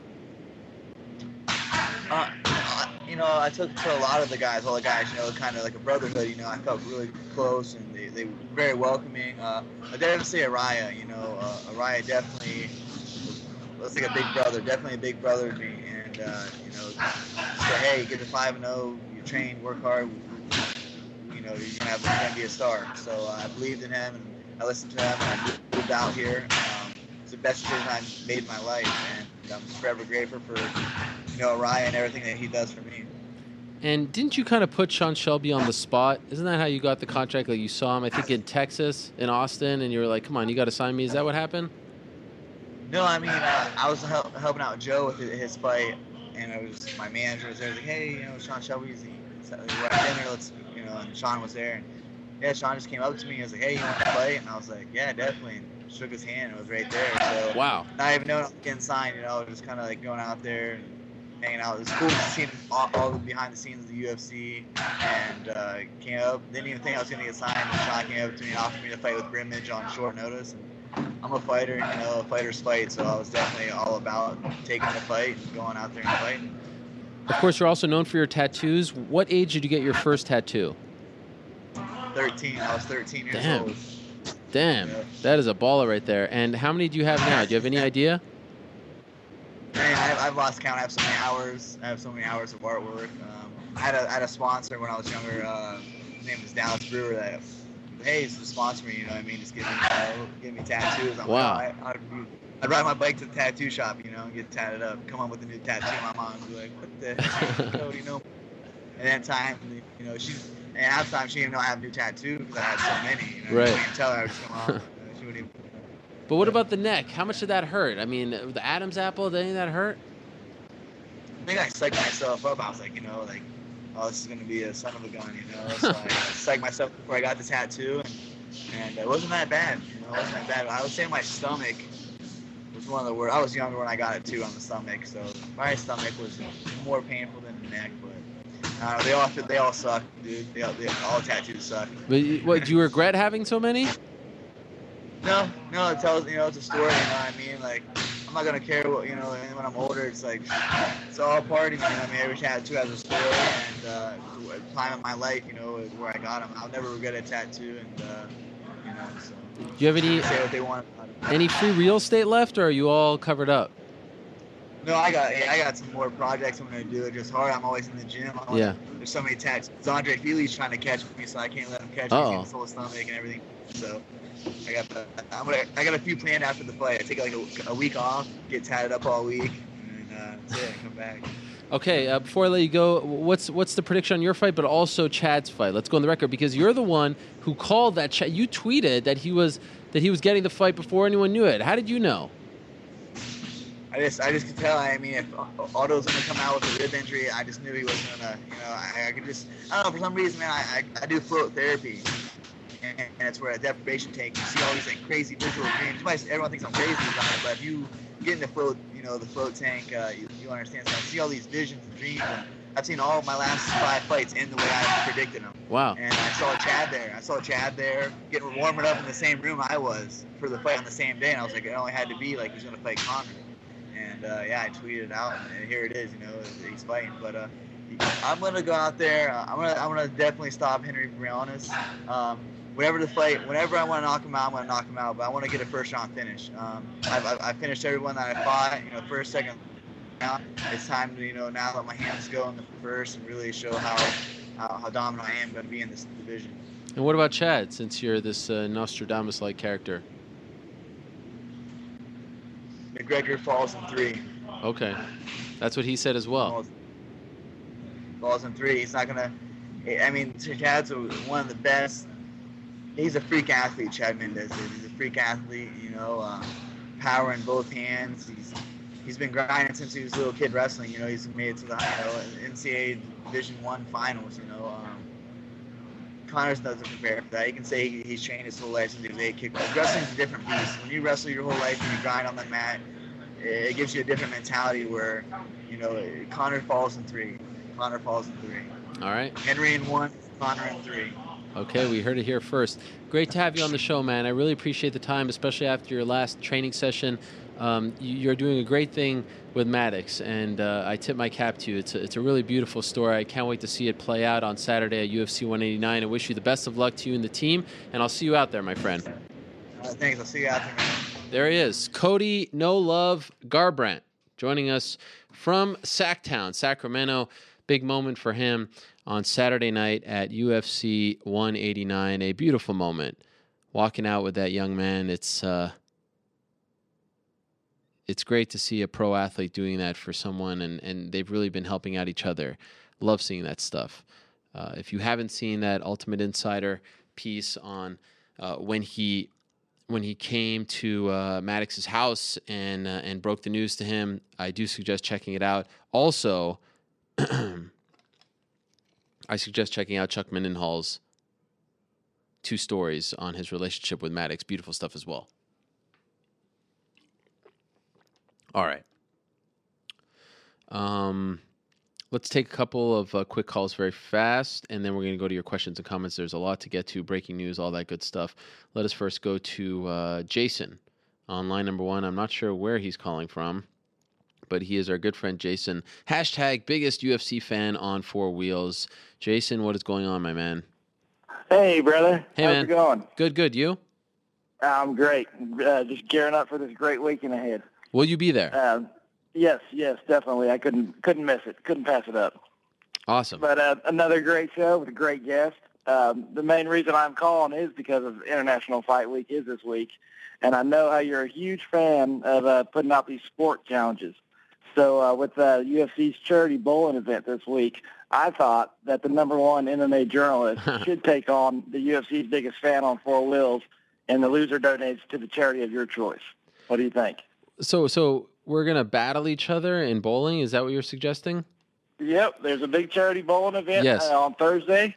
Um, um, I'm going to be there uh, Thursday morning. I figured that uh, we could do it before if you want, and um, we can come up with uh, whatever uh, wager you want, and the loser donates to the charity of your choice. So I, I love the offer and I appreciate it, and and I'm not ducking you, but and, and New York Rick can attest to this. I was just telling him before the show that Thursday might be the busiest day in the history of MMA media. They have three media things. They've got a press conference, an Ultimate Media Day for the 189 card, and also an Ultimate Media Day for the fighters there for International Fight Week. And then right afterwards, it's Invicta. There's Invicta on Thursday night as well, and I have to I cover. it. Yeah, so how can I do it all? How can I go to Invicta? hey, I, I, I, now now I know how you feel when uh, when Vindo doesn't answer your challenge. Wow, so it's like that, huh? All right, fair enough. Uh, one of these days we'll make it happen, but uh, this Thursday, too tough. But I appreciate you putting it out there. Hey, I, hey, um, I still got a, I, I got, I'm, I got a bid out on Chuck Liddell and and Joanna. So hopefully, maybe if, uh, if my if I, my bid's high enough, I can bowl against that, those guys. Oh, so I'm I'm the uh, the third choice. That's what's going Oh on. no no no no no no no! You've I've been planning this challenge for a long time since uh, Vic uh, back in Kansas City. You asked New York Rick about it. All right, Um, fair so- enough. but no, you're definitely my first choice. Definitely. I appreciate the call, man, and I look forward to seeing you out there in Las Vegas. Yeah, but I'll be there for sure. Thank you. Another great show. All right, there he is, Jason, laying down the uh, the challenge. Thursday is crazy though. I don't know how it's all gonna actually happen, but uh, we'll make do. All right, what do we got? Questions now? Questions now. Gosh, so much going on. Stacked.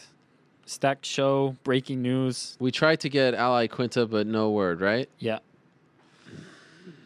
Yeah, I can't imagine his fight happening in uh, nine days. Poor guy. He was supposed to fight Bobby Green.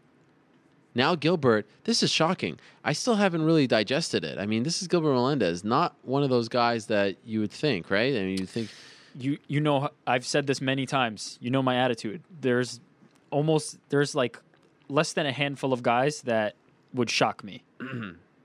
and even then, it wouldn't be shock so much as like disappointment. Yeah. It'd be like BJ Penn, and then outside of that, really like one or two other guys, and even then, I'm reluctant to even say their name because they're probably gonna pop at some point this year. So this, where does this one fall? Is this not a, a shocker to you? Not really. Like this I wasn't one mean, of those three, four guys. I mean, no. There, there, there's certain guys that you put in that BJ Penn car- uh, category. The rest are all fair game. I mean, it's like Chris Weidman, maybe. It's the people who are rallying very Yeah. actively against this. A Tim Kennedy, somebody like that, who's going out of their way to say, I feel like a scrap pack kind of guy, like the the the 209 guys were kind of in that category, right? No. I think their complaints are much less about um, drug use in MMA, whether it be performance enhancing or otherwise, and more about rules of MMA and extending it to 10 round fights and things like that. Um, but you know, I also think that mentality is is very specific to the Diaz brothers rather than you know the whole team. Di- you know, Jake Shields had um, his own issue. Uh, that was a little bit, you know, he, he initially when it came out, there were no details revealed about it, and then he kind of spoke about it a little bit later. Um, but it's not the first time in in you know that team. Wild. That said, it's not one that you know you go, oh, this guy's got you know superhero muscles, and it, it, it's somebody who you think right away is uh, is somebody who's going to test positive, but.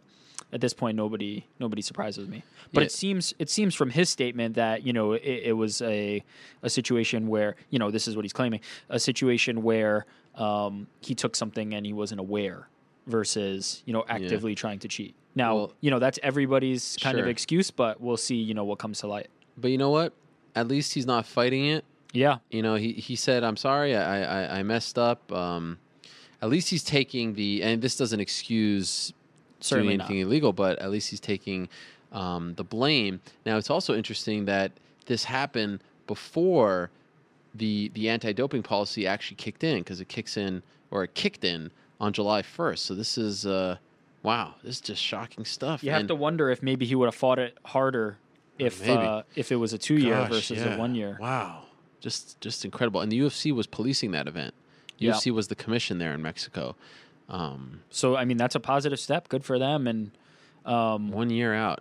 Yeah, I think you know this is going to continue to happen, and I think this is this is a byproduct of us, you know, wanting or you know whoever the people that were rallying for a cleaner sport. Yeah. Um, this is what we're going to start seeing. So get used to it. This is why I said last week on UFC Tonight that the story of the first half of the year, it's not the sexy story that Jon Jones is or, um, you know, uh, the world tour with Conor McGregor and Reebok and all that stuff. But the story of the last six months, without a doubt in my mind, is the UFC partnering with USADA because of what it will be in the next five, ten years. And the story of the next six months is also what's going to happen now. Because I feel like Yeah. this is going to happen more often than not. And, uh, and it's going to be really interesting to see how the UFC rebounds because now look, look we're, we're nine days away, and I mean that's a good card, and and and you know the card will go on. It's not like it's going to get canceled, but that was, in my opinion, the most interesting fight on the card. That was the the people's main event by far. I mean, the main event of Mir versus Duffy is fine, but to me,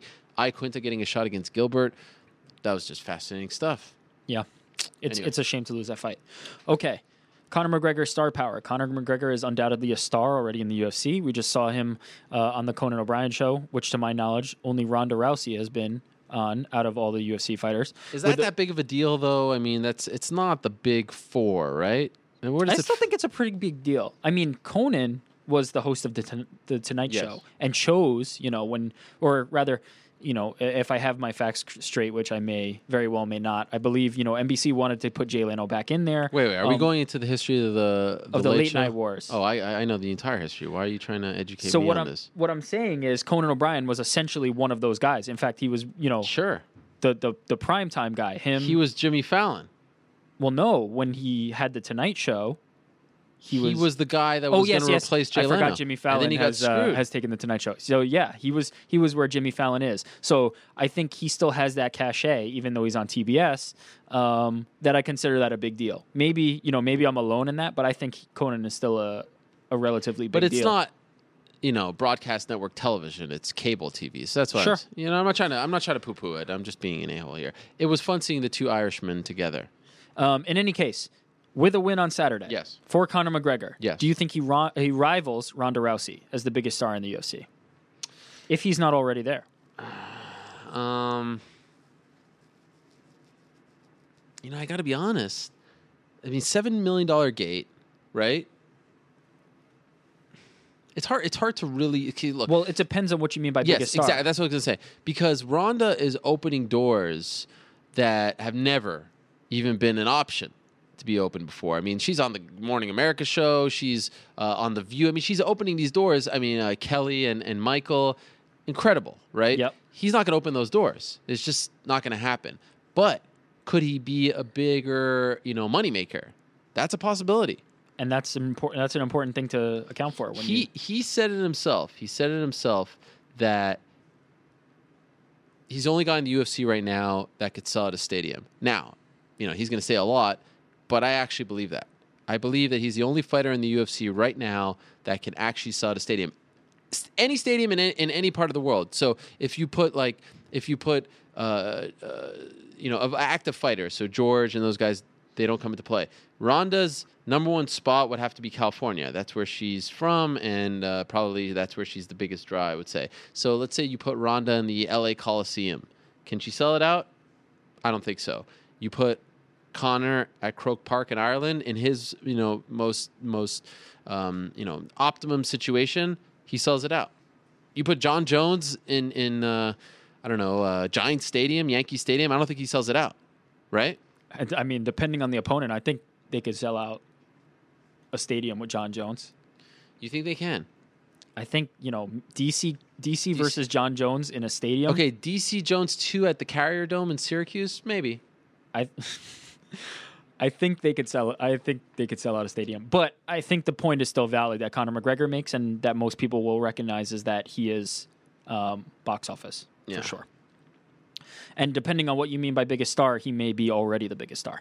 Has Conor had to do more work than should be expected of him during the build up to 189, especially given the fact that there's another championship? Law- Lawler and Rory are boring talkers, I realize. Uh, Cross country flights for kit releases and media obligations while having to deal with an opponent change seems like a lot to ask of anyone. I know he says he likes the work, but if he loses this fight, he loses a lot of future earnings. Uh, so essentially, this person's saying, does he have too much media responsibility and otherwise? You know, the Reebok thing and all that. And by the way, I love his uh, final comment. Thanks and Baba Booey to all, or to y'all, I should say. Um, I, I was surprised that he made the trip, but look, he said it perfectly when we spoke to him. You know, this is uh, this is what I have to do. This is what separates me from everyone else. I guess it remains to be seen whether or not it's too much. But he had to go from he had to go from uh, uh, Vegas to to Bristol on Monday, to New York on Tuesday, to LA to do the Conan show, then back to Vegas. That is a lot, right? Is he the biggest star? I mean, Yeah. This is the indication. This is what comes This is it. the guy who. This is the guy who they're sending around to do that. So, um, I think it's a lot to ask of him, but it seems like he's a guy who understands the game and is up for the challenge. and and he says that once he's there, he loves it and he thrives and all that stuff. And uh, you know, I was talking to someone about, like about Rory and Robbie, and and and Robbie was up for it to go to that thing in New York. Um, Conor was coming cross country. Rory wasn't all that into it, but it, like, what what are you going to say at that point? You're the one who has to make the shortest trip from Montreal, so kind of put the pressure on on Rory to actually come to New York and, and do the whole thing. But hey, you know, we'll see. So far, he's handled everything beautifully. He's he's really stepped up to the plate and he's turned into a, a megastar. Seven million dollar gate is incredible. It's the second biggest gate in uh, in UFC history, and in my part, it's in, in my opinion, it's largely in part to, in, in, in, in, in part to him. I mean, he's the reason why this is actually happening. If Conor does win the interim belt on Saturday, do you guys think he can still fight in Dublin in October like he said he wants to? If he loses, I know the chances would be higher, but no one wants that. Well, almost no one. Also, great show last week, right at the heart of everything. Love it. I, I, I just don't see that happening because the Dublin show is a Fight Pass event. If he loses, um, like like like this man said, Casterly rocks. I think that it, it could definitely happen, but honestly, even if he loses, have a hard time seeing it happen. And he says he really wants it. He's a persuasive guy. He might make it happen. But Conor McGregor at this stage of his career fighting on a Fight Pass show, it seems like he's surpassed that, right? I mean, he's one of the very I mean, him, Ronda, uh, We I- just had a championship fight on fight yeah, on but Fight it's Pass. different. He's not. I'm he's not the saying it's level. exactly the same. I'm not saying they're at that level, but I am saying that, you know, if if there's a way to kind of draw more eyeballs to Fight Pass and continue to push that, um, Conor McGregor fighting there after a loss. I mean, rightfully he'd have to headline a pay per view as the champion, but after a loss, it, you know, I think it's I think it's unlikely at this point, but I don't know if it's completely out of the question. I would be surprised. I think he's a part of it. He does media, all that stuff, guest fighter. But um, unless they change it and they make it into an FS1 event or something like that, Sure. I, I I don't know. Look, it would be incredible business. So many people would sign up to Fight Pass who probably aren't signed up. But if he's the champion, you could rule it out. If he loses, I think you have a better chance. Okay, Robbie Lawler has grown leaps and bounds since coming over from Strikeforce and winning the UFC title, but many people don't think he won the second Hendricks fight, and the first fight where Rory is very close. Do you think he needs to beat McDonald in convincing fashion to truly be validated as UFC welterweight champion? Um, I don't think so. I mean, it was a close fight against. A lot of people believe that you have to defend it once to really be, you know, a champion. I don't believe that. You win the belt, you win the belt. Um, if you could beat Ro- Rory McDonald again, I mean, that's pretty damn impressive. But I don't think he has. I mean, th- the fact that he's even in this position, this is a guy who lost to Lorenz Larkin at 185 in Strikeforce, was completely uninterested uh, as far as his career went. I mean, remember that Fedor press conference with Dan Henderson in Chicago? He was sleeping. Yep. He had checked out. He was no. I, I remember when he came into the UFC and was scheduled to fight Josh Koscheck. I thought it was a horrible matchup that they wanted to get rid of him. He had a big contract. He was going down to 170, which sometimes at this stage of one's career is kind of like that Hail Mary effort to remain relevant. And he's fighting as champion on the biggest show of the year thus far, and probably of the year, period.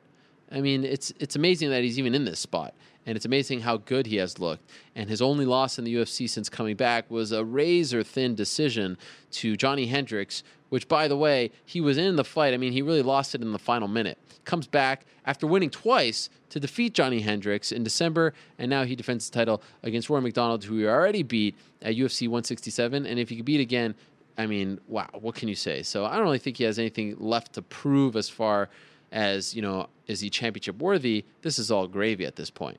I I, didn't see this coming. I didn't see this coming. I thought, I mean, I thought this was kind of the end for him. He was going to have a few fights in the UFC, and that was it. Who saw this coming? Who's the I- one that predicted this? No, uh, nobody. But I also think that with guys like uh, Robbie, who are essentially you know fan favorites, um, those close those close fights tend to kind of you know disappear.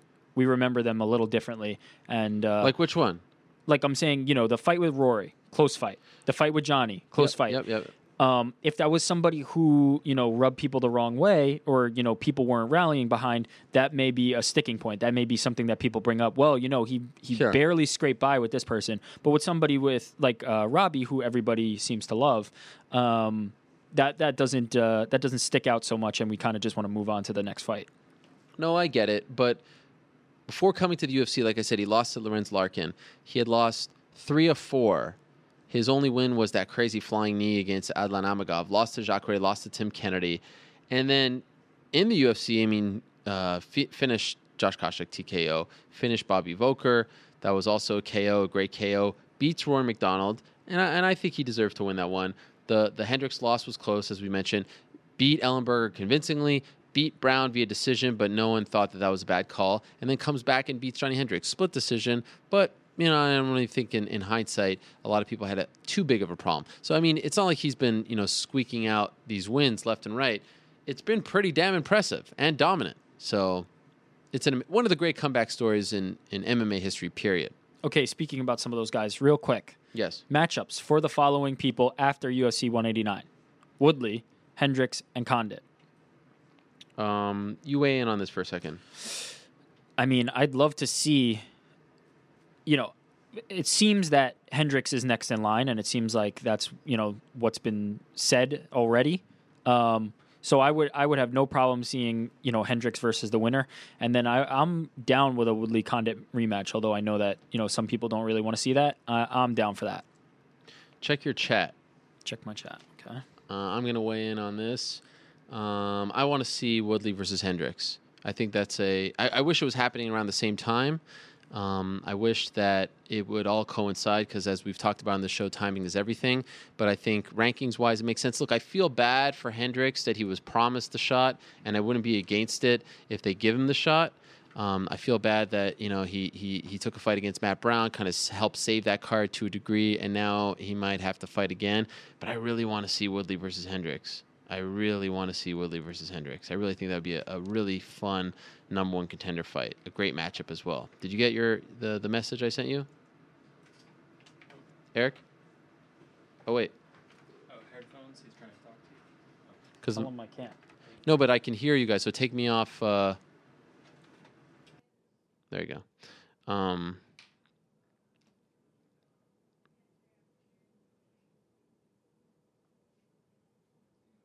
I'm trying to get someone on the show last minute. It looked like it was happening. Now it looks like it's not going to happen. It's all very weird. You know when you could see those little dots on the iPhone when someone's writing? Sometimes that could be a very tense situation. Like, what are they going to say? Are they going to say what you want them to say? Are they not?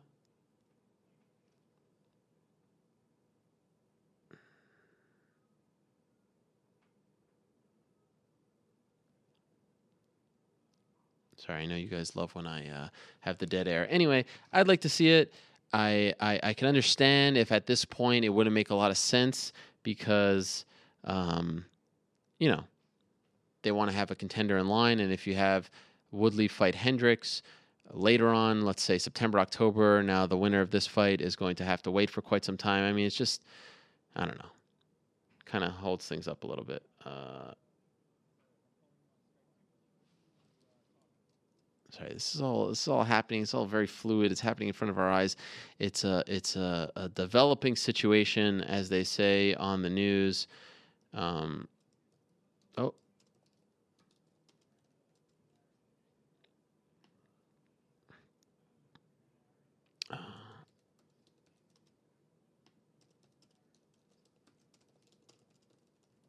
Okay. I think we got it. Just waiting from the. Yes? Eric tells me right now we are being joined live to discuss this breaking news. Gilbert Melendez testing positive, suspended for a year against the man who he was supposed to fight in San Diego in nine days. Raging Al Iaquinta joins us right now. Al, thank you so much. I really appreciate it. You got it, man. You got it. So when did you Where's find that gift? Where's that that gift of me going like this and slamming my head on the desk? What what, what uh, Fuck, man. This is ah. when did you find out? day. When did you find out? Uh, I just uh, Marc Raimondi messaged me on Twitter. Yeah. He asked me if I had a uh, a statement, a quote. I said about what? And he said about Gilbert Melendez. uh, Oh, and then he was like, "Oh, maybe. Oh, I'm sorry I had to find out like this, but he he failed his drug test and he testosterone. He's out. I, I he didn't say he was out. He said he failed his drug test, testosterone. And I was like, shit, fuck, everything. But he's still fighting though, right? And then he said no, and oh man, just uh, yeah, it's not good, man. I was I was bummed because I was really really uh, I was so uh, excited for this fight. It was a it was a good fight for me, man. Have you talked to the UFC? Yeah, I spoke with my manager, and he he spoke with the UFC. Uh, yeah, it doesn't look like there's gonna be a fight, man. Oh man, that is Yeah. disappointing. So you're off the card. Yeah, well, the thing was they were gonna, you know, they were gonna.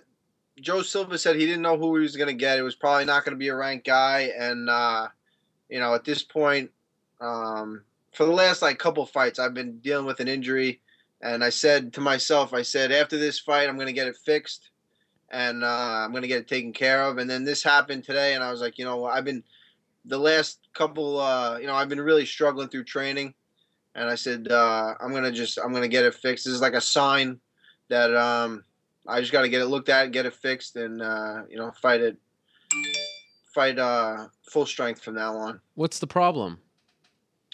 Uh, I had a knee surgery a couple couple. Uh, it was actually right after the Ultimate Fighter, and uh, it never really never really healed right, and it's just been getting worse and worse every fight. I just been uh, putting it off, putting it off, and now it's kind of uh, it's affecting my left. So I'm compensating for Ah, it, but yeah. I've been just I've been get I've been getting through it, and uh, you know it's you know for for a fight like uh, um, Gilbert Melendez, I was I was pushing through it, but uh, to go into another fight, uh, not at hundred percent. I think um, I'm just gonna get it get it looked at, get set up with a good doctor, and get it get it fixed. It's like a, a sign, I think. What what kind of It happens. It happens every time around this time. Like two weeks before the fight, I'm like, oh man, you know, I sh- I should have just done this last fight. I should have just taken.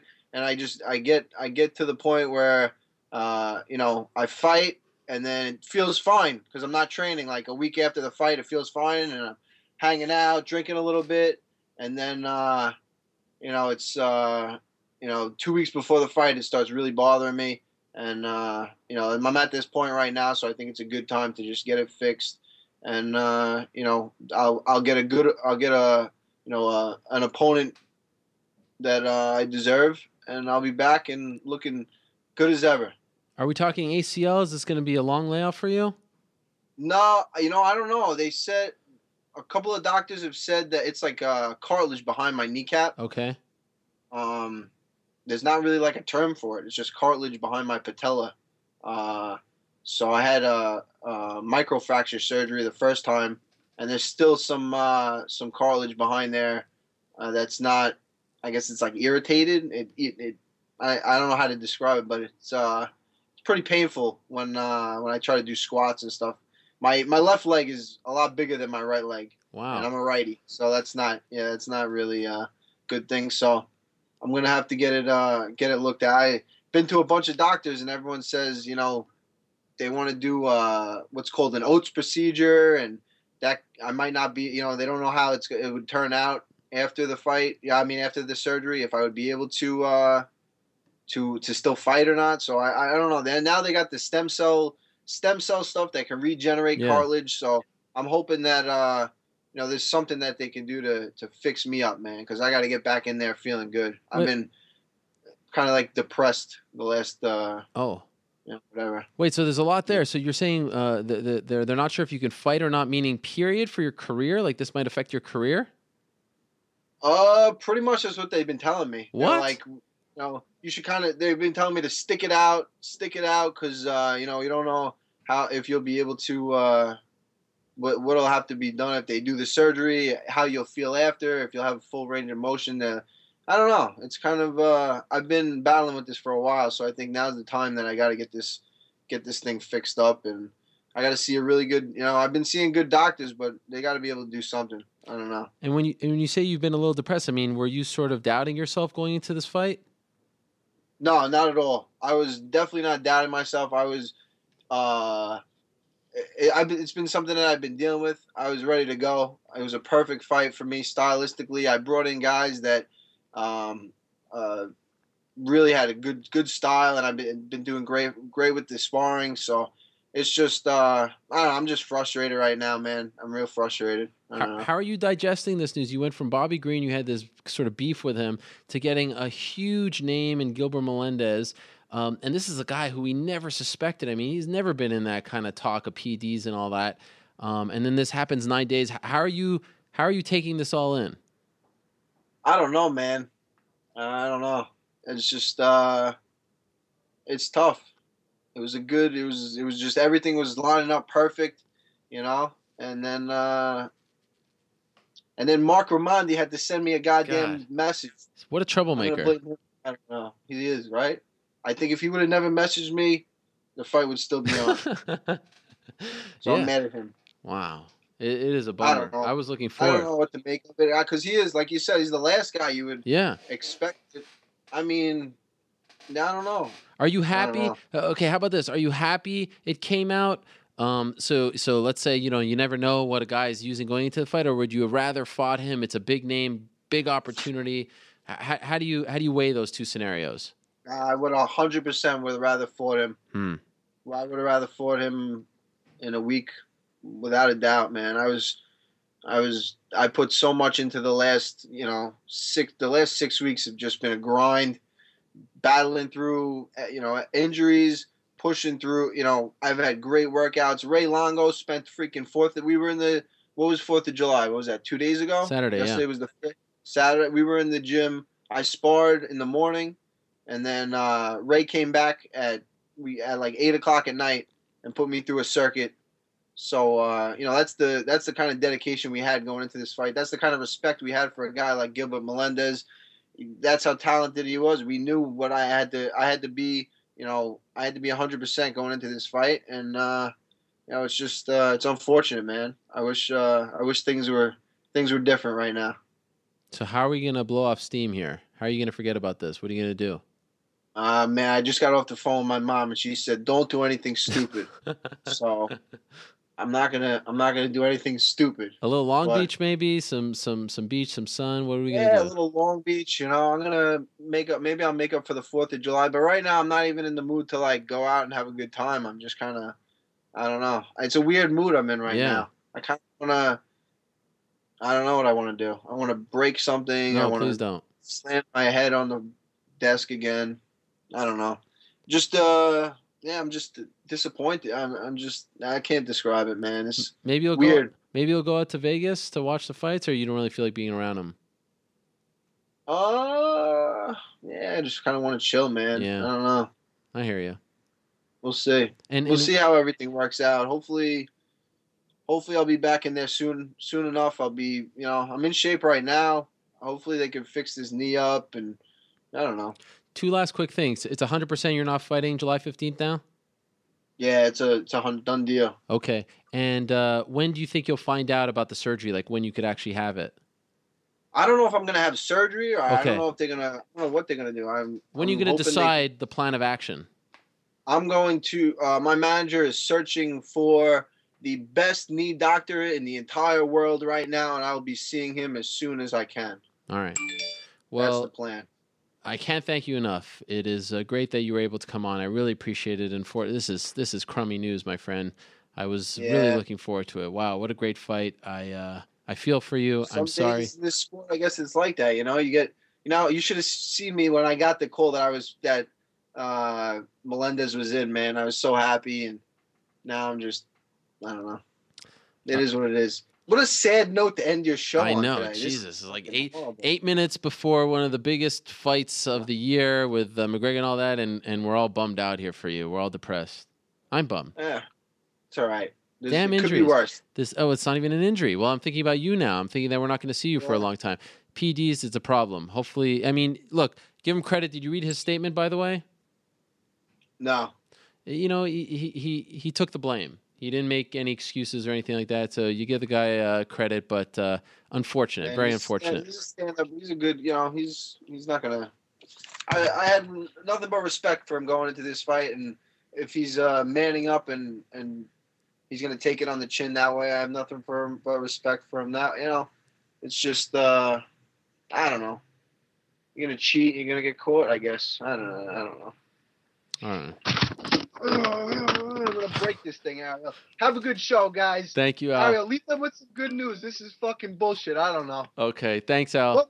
Uh, uh, peace. Be safe. Peace. Don't do anything I wouldn't do, Al. There he is, Al Iaquinta. Wow, uh, such unfortunate news. Okay, we are uh, we are running out of time, so there's only one Al Iaquinta, right? He is amazing. He's incredible. Um, okay, let's uh, let's hit two questions real quick, and then we'll do a, a bit of a a thank you at the end. Yes, go ahead. Okay. Cyborg quietly lurking. What's next? If Cyborg claims another destructive victory on the 9th, do you think the calls and debate uh, about her coming, dropping weight, and fighting Rousey late in this year will possibly once again intensify? How much do you think the current interest in Ronda Rousey versus Bethe Correia is likely to distract from this at the halfway point of the MMA year? Are you more or less positive than you were in January that we may see the titanic, uh, much desired clash between Ronda and Cyborg? She's a happening? Zuffa fighter. It will happen. Uh, I suspect she wins on Thursday. The talk ramps up. She has one fight at 135 for Invicta, and then we see the money fight. And Michelle Waterson's debut, one of the least talked about things coming up this week, is the Karate Hottie's debut. Where do you see her in the division already? And do you think she can be a force in the division, considering she's moving up a weight class? You know, I was talking to some of her coaches about this, and they feel like this is actually a better weight class for her. That it was, it was getting to be a little tough to cut the weight, et cetera, et cetera. I mean, what are they going to say? But uh, they feel very confident. I think this is a very favorable matchup.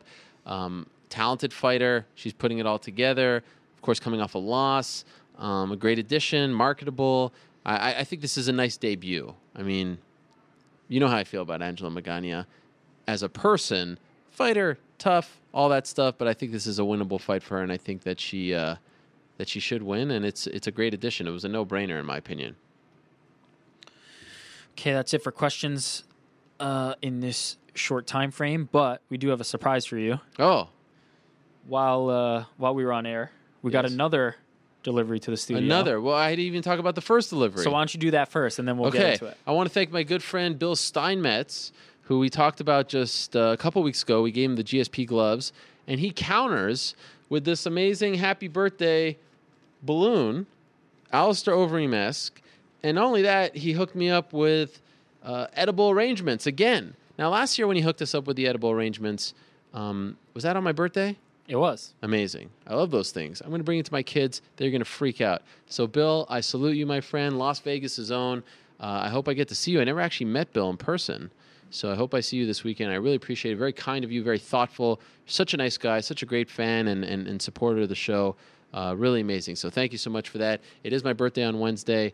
I will be celebrating it on a plane to Las Vegas, UFC 189 fight week, blah, blah, blah. Could they have delayed things a day so I can spend it at home? I mean, really, where's the. Uh, You know, where's where, where's the compassion for me? But uh, yes, I, I am very happy. The big three three. My whole life, by the way, I've been dreaming of being 33 because of Patrick Ewing, and finally here I am, 33 years old, two days away. It's very big.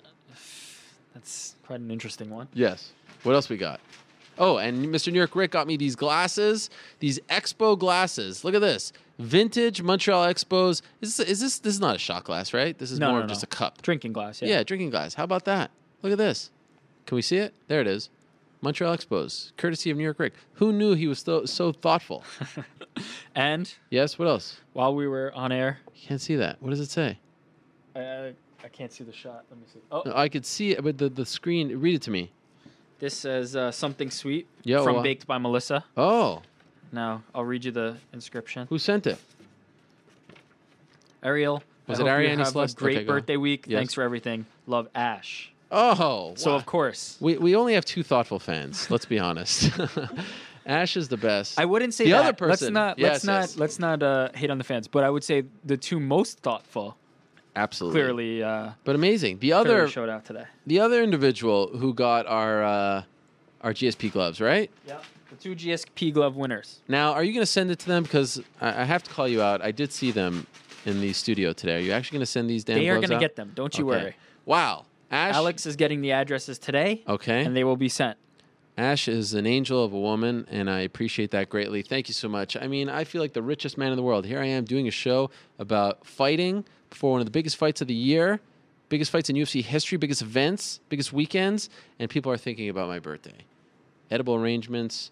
Baked by Melissa is the best. Have you ever had that? I have. You guys It's, uh, it's good stuff. do not touch any of those. They're all going to me. I appreciate it, Ash. Well, Thank there's a so reason much. I only showed you the box. I mean, Yes, We I got, I got for- my mom texting me. for three and a half It's, I mean, it's just it's it's a very celebratory. See, this is what Al was talking about. We had to end on a good note. there it is. Thank you to them. No more And, questions? uh, no, no, no. Okay, but wait, wait, wait. Let's bring it back. Let's go with the odds. Hit me. One second. Of course, my internet not working. Have you looked at them? I have not. I mean, I've I've looked at them like the uh, Here it the is. McGregor and uh, Okay, we got. and Mendes odds because I'm paying Sure. close attention to those. Well, everyone's been looking at that, right? Um, no Invicta odds, eh? Not. I mean, typically they're not out until la- closer to the event for for events like Invicta and uh, Bellator and things like that. Hmm. Okay, let's go with uh, 189. Um, Cedeno versus Pfister. Cedeno. Right. Minus 186 plus 177. Seery versus Smolka. Hmm. I'm gonna go Seery. Wrong. Plus Yeah. 100, minus 110. That's a very close one. That's a tough one. Um, Briones versus Garbrandt. Garbrandt. Minus 578 plus 495. How about that? This one, flying under the radar. We spoke to him a few weeks back. Swick versus Garcia. Uh, Garcia. Garcia minus 386, Swick plus 345. Howard versus Pendred. Wow. That's a tough one. Yeah. Because I feel like Howard. You're like Mr. John Howard. Didn't you Yeah, say that he had like the lock of the year or something? No, you, the thing about John Howard is he's very underrated because people think he's. I say this a million times. Uh, shout out to uh, MJ Flip the Script, who also talks about this a lot. He's considered, you know, this this big striker with huge power, but he's really kind of a, more of a wrestler. Um, I mean, I believe Pendred was a dog in his last fight. I guess I'm going to go Howard, but it could it could be either way on this. I don't know heads or tails. Hmm. You're not going to make a, a pick? No, I'm saying I'm I'm saying Howard's the favorite. Oh, who- okay, okay. Sorry, sorry. Uh, well, Howard is plus 105 and Pendred is minus 105. So Isn't that kind of like a pick 'em? Yeah, that and and also Smolka and uh, and Seery? Seery are, are both essentially pick'ems. All right. Um, this is a fun one. Tim Means versus Matt Brown. That's a. f- I mean, Matt Brown I think is going to be the favorite, but that's that's one hell of a fight. Minus 180 plus 164 for Matt Brown. Yep. Brad Pickett versus Thomas Almeida. I think Almeida, but I think if Pickett's a, a big dog, that, that that's one worth paying attention to. Huge dog. Almeida minus 800. Pickett plus 674. I don't know about that. I don't know about that yet. I, I think Almeida is a legit. You know, he's he's proven that he's the real deal, but I don't know about that yet. By the way, I think I read on uh, Reed Kuhn's Twitter feed, Fightnomics, that this is a matchup of the youngest guy on the card, like 23 Almeida, and Pickett's in his mid 30s. There you go. Oldest guy on the on oh, the my card. voice just cracked. Um, all right. Uh, da, da, da. Gunnar Nelson, Brandon Thatch. uh, Gunnar, but well, tell me the odds first. Well, wait. Who are you picking? I'm saying Gunnar. Wrong. Thatch is the favorite. Minus 175 for Brandon I don't know about that. Plus 165 for Gunnar. Guni. I think we saw. I mean, I think we saw I'm that surprised. Thatch has a bit of a has a bit of a you know a ways to go in his uh, grappling game. It looked like Benson you know took him down when he needed to. Now, granted, that was his first fight back in quite a long time. It was at altitude. Not you know for him that's not as big a deal because he trains at altitude, but it was at altitude. Um, I'm surprised by that. I'm surprised by that one. But I could I could also see Gunnar getting a little too happy on the feed and uh, Thatch and Big one for both of them. All right. Jeremy Stephens, Dennis Bermudez. I'm gonna go Bermudez, um, but I like that fight. Wow, this card is is Yeah, quite good. Uh, minus 195, Jeremy Stephens plus 185. Robbie Lawler, Rory Mack.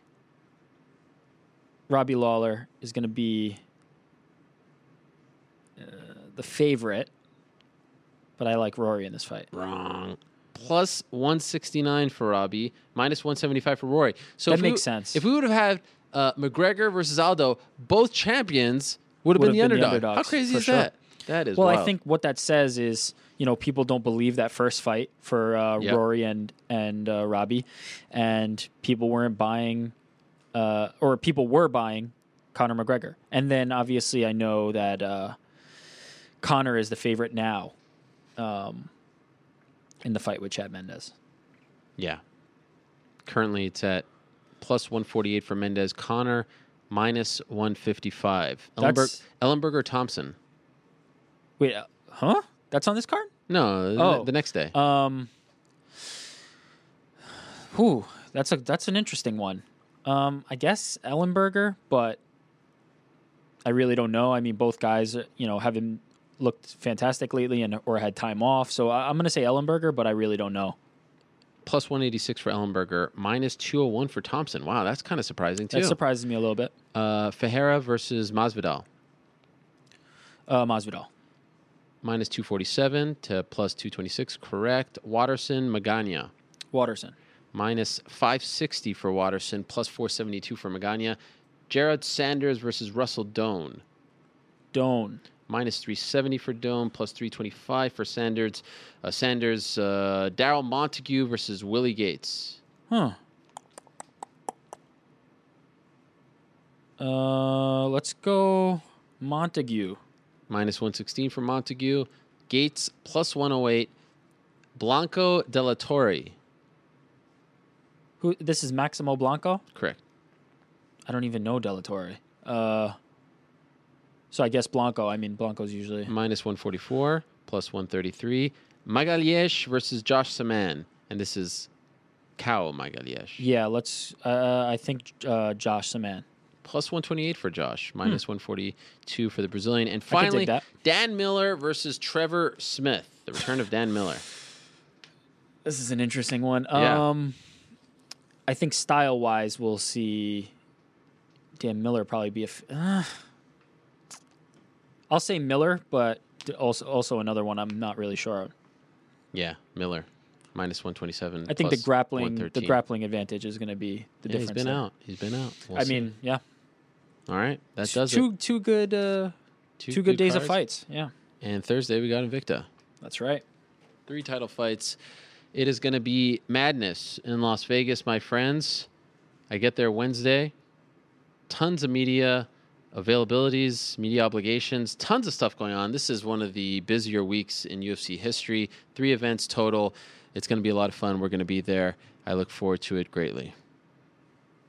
I think that's it. That's it. Conor McGregor show. It all comes to fruition. It's not the fight we wanted. It's not the fight that was promoted incredibly well. It's not Conor versus the only UFC featherweight champion ever. but it's a pretty good consolation prize. It's Conor McGregor finally answering that question can he beat an elite wrestler? And it's a guy he picked a fight with. And after talking so much over the years, especially in the last two years, there was no way he was going to be able to back down from this one. So here we go. Conor McGregor, Chad Mendes. You can hit my music. It's going to be a fun ride to get to Saturday. Hopefully, no more drama. And then, hey, if Conor McGregor wins, if we're talking about a Conor McGregor victory next Tuesday on this show, remember, no Monday show. We're back Tuesday because of the Ultimate Fighter finale on Sunday. Wow, the Aldo fight will be even bigger. That's the silver lining. Mendes wins. You get a third crack. It's not the same fight. It's not as big. It's interesting, but it's not the historic fight that we have been waiting for for quite some time. Unfortunate, but here we go. A great plan B. Looking forward to getting out there. So, today's show was a fun one, a loaded one. Wow, so much happened. I want to thank Peter Carroll for stopping by. Great stuff from him. Check him out. Severe MMA, Irish Mirror, Fightland. Thank you very much to Jorge Masvidal. Great stuff from him. Good luck on Sunday. Thank you very much to Dan Lambert. Good luck to him this weekend as well, Saturday and Sunday. Chael P, welcome back. Great to talk to him again. Thank you for the time. Thank you very much to Cody Garbrandt. Appreciate his time. Good luck to him and Team Alpha Male on Saturday in Las Vegas. Thank you very much to Paddy Holohan. Good luck to him. And Team SBG on Saturday, of course, Paddy Holohan returning the following week. And of course, thank you very much to Al Iaquinta. Depressing news, but hopefully everything goes okay with his knee and he gets back in there sooner rather than later. UFC 189, my friends. This Saturday, we'll be back on Tuesday to recap it all. Can't wait for that. Thank you so much for the time. I love you all. I'll see you next week. Until then, I say, peace. I'm out of here.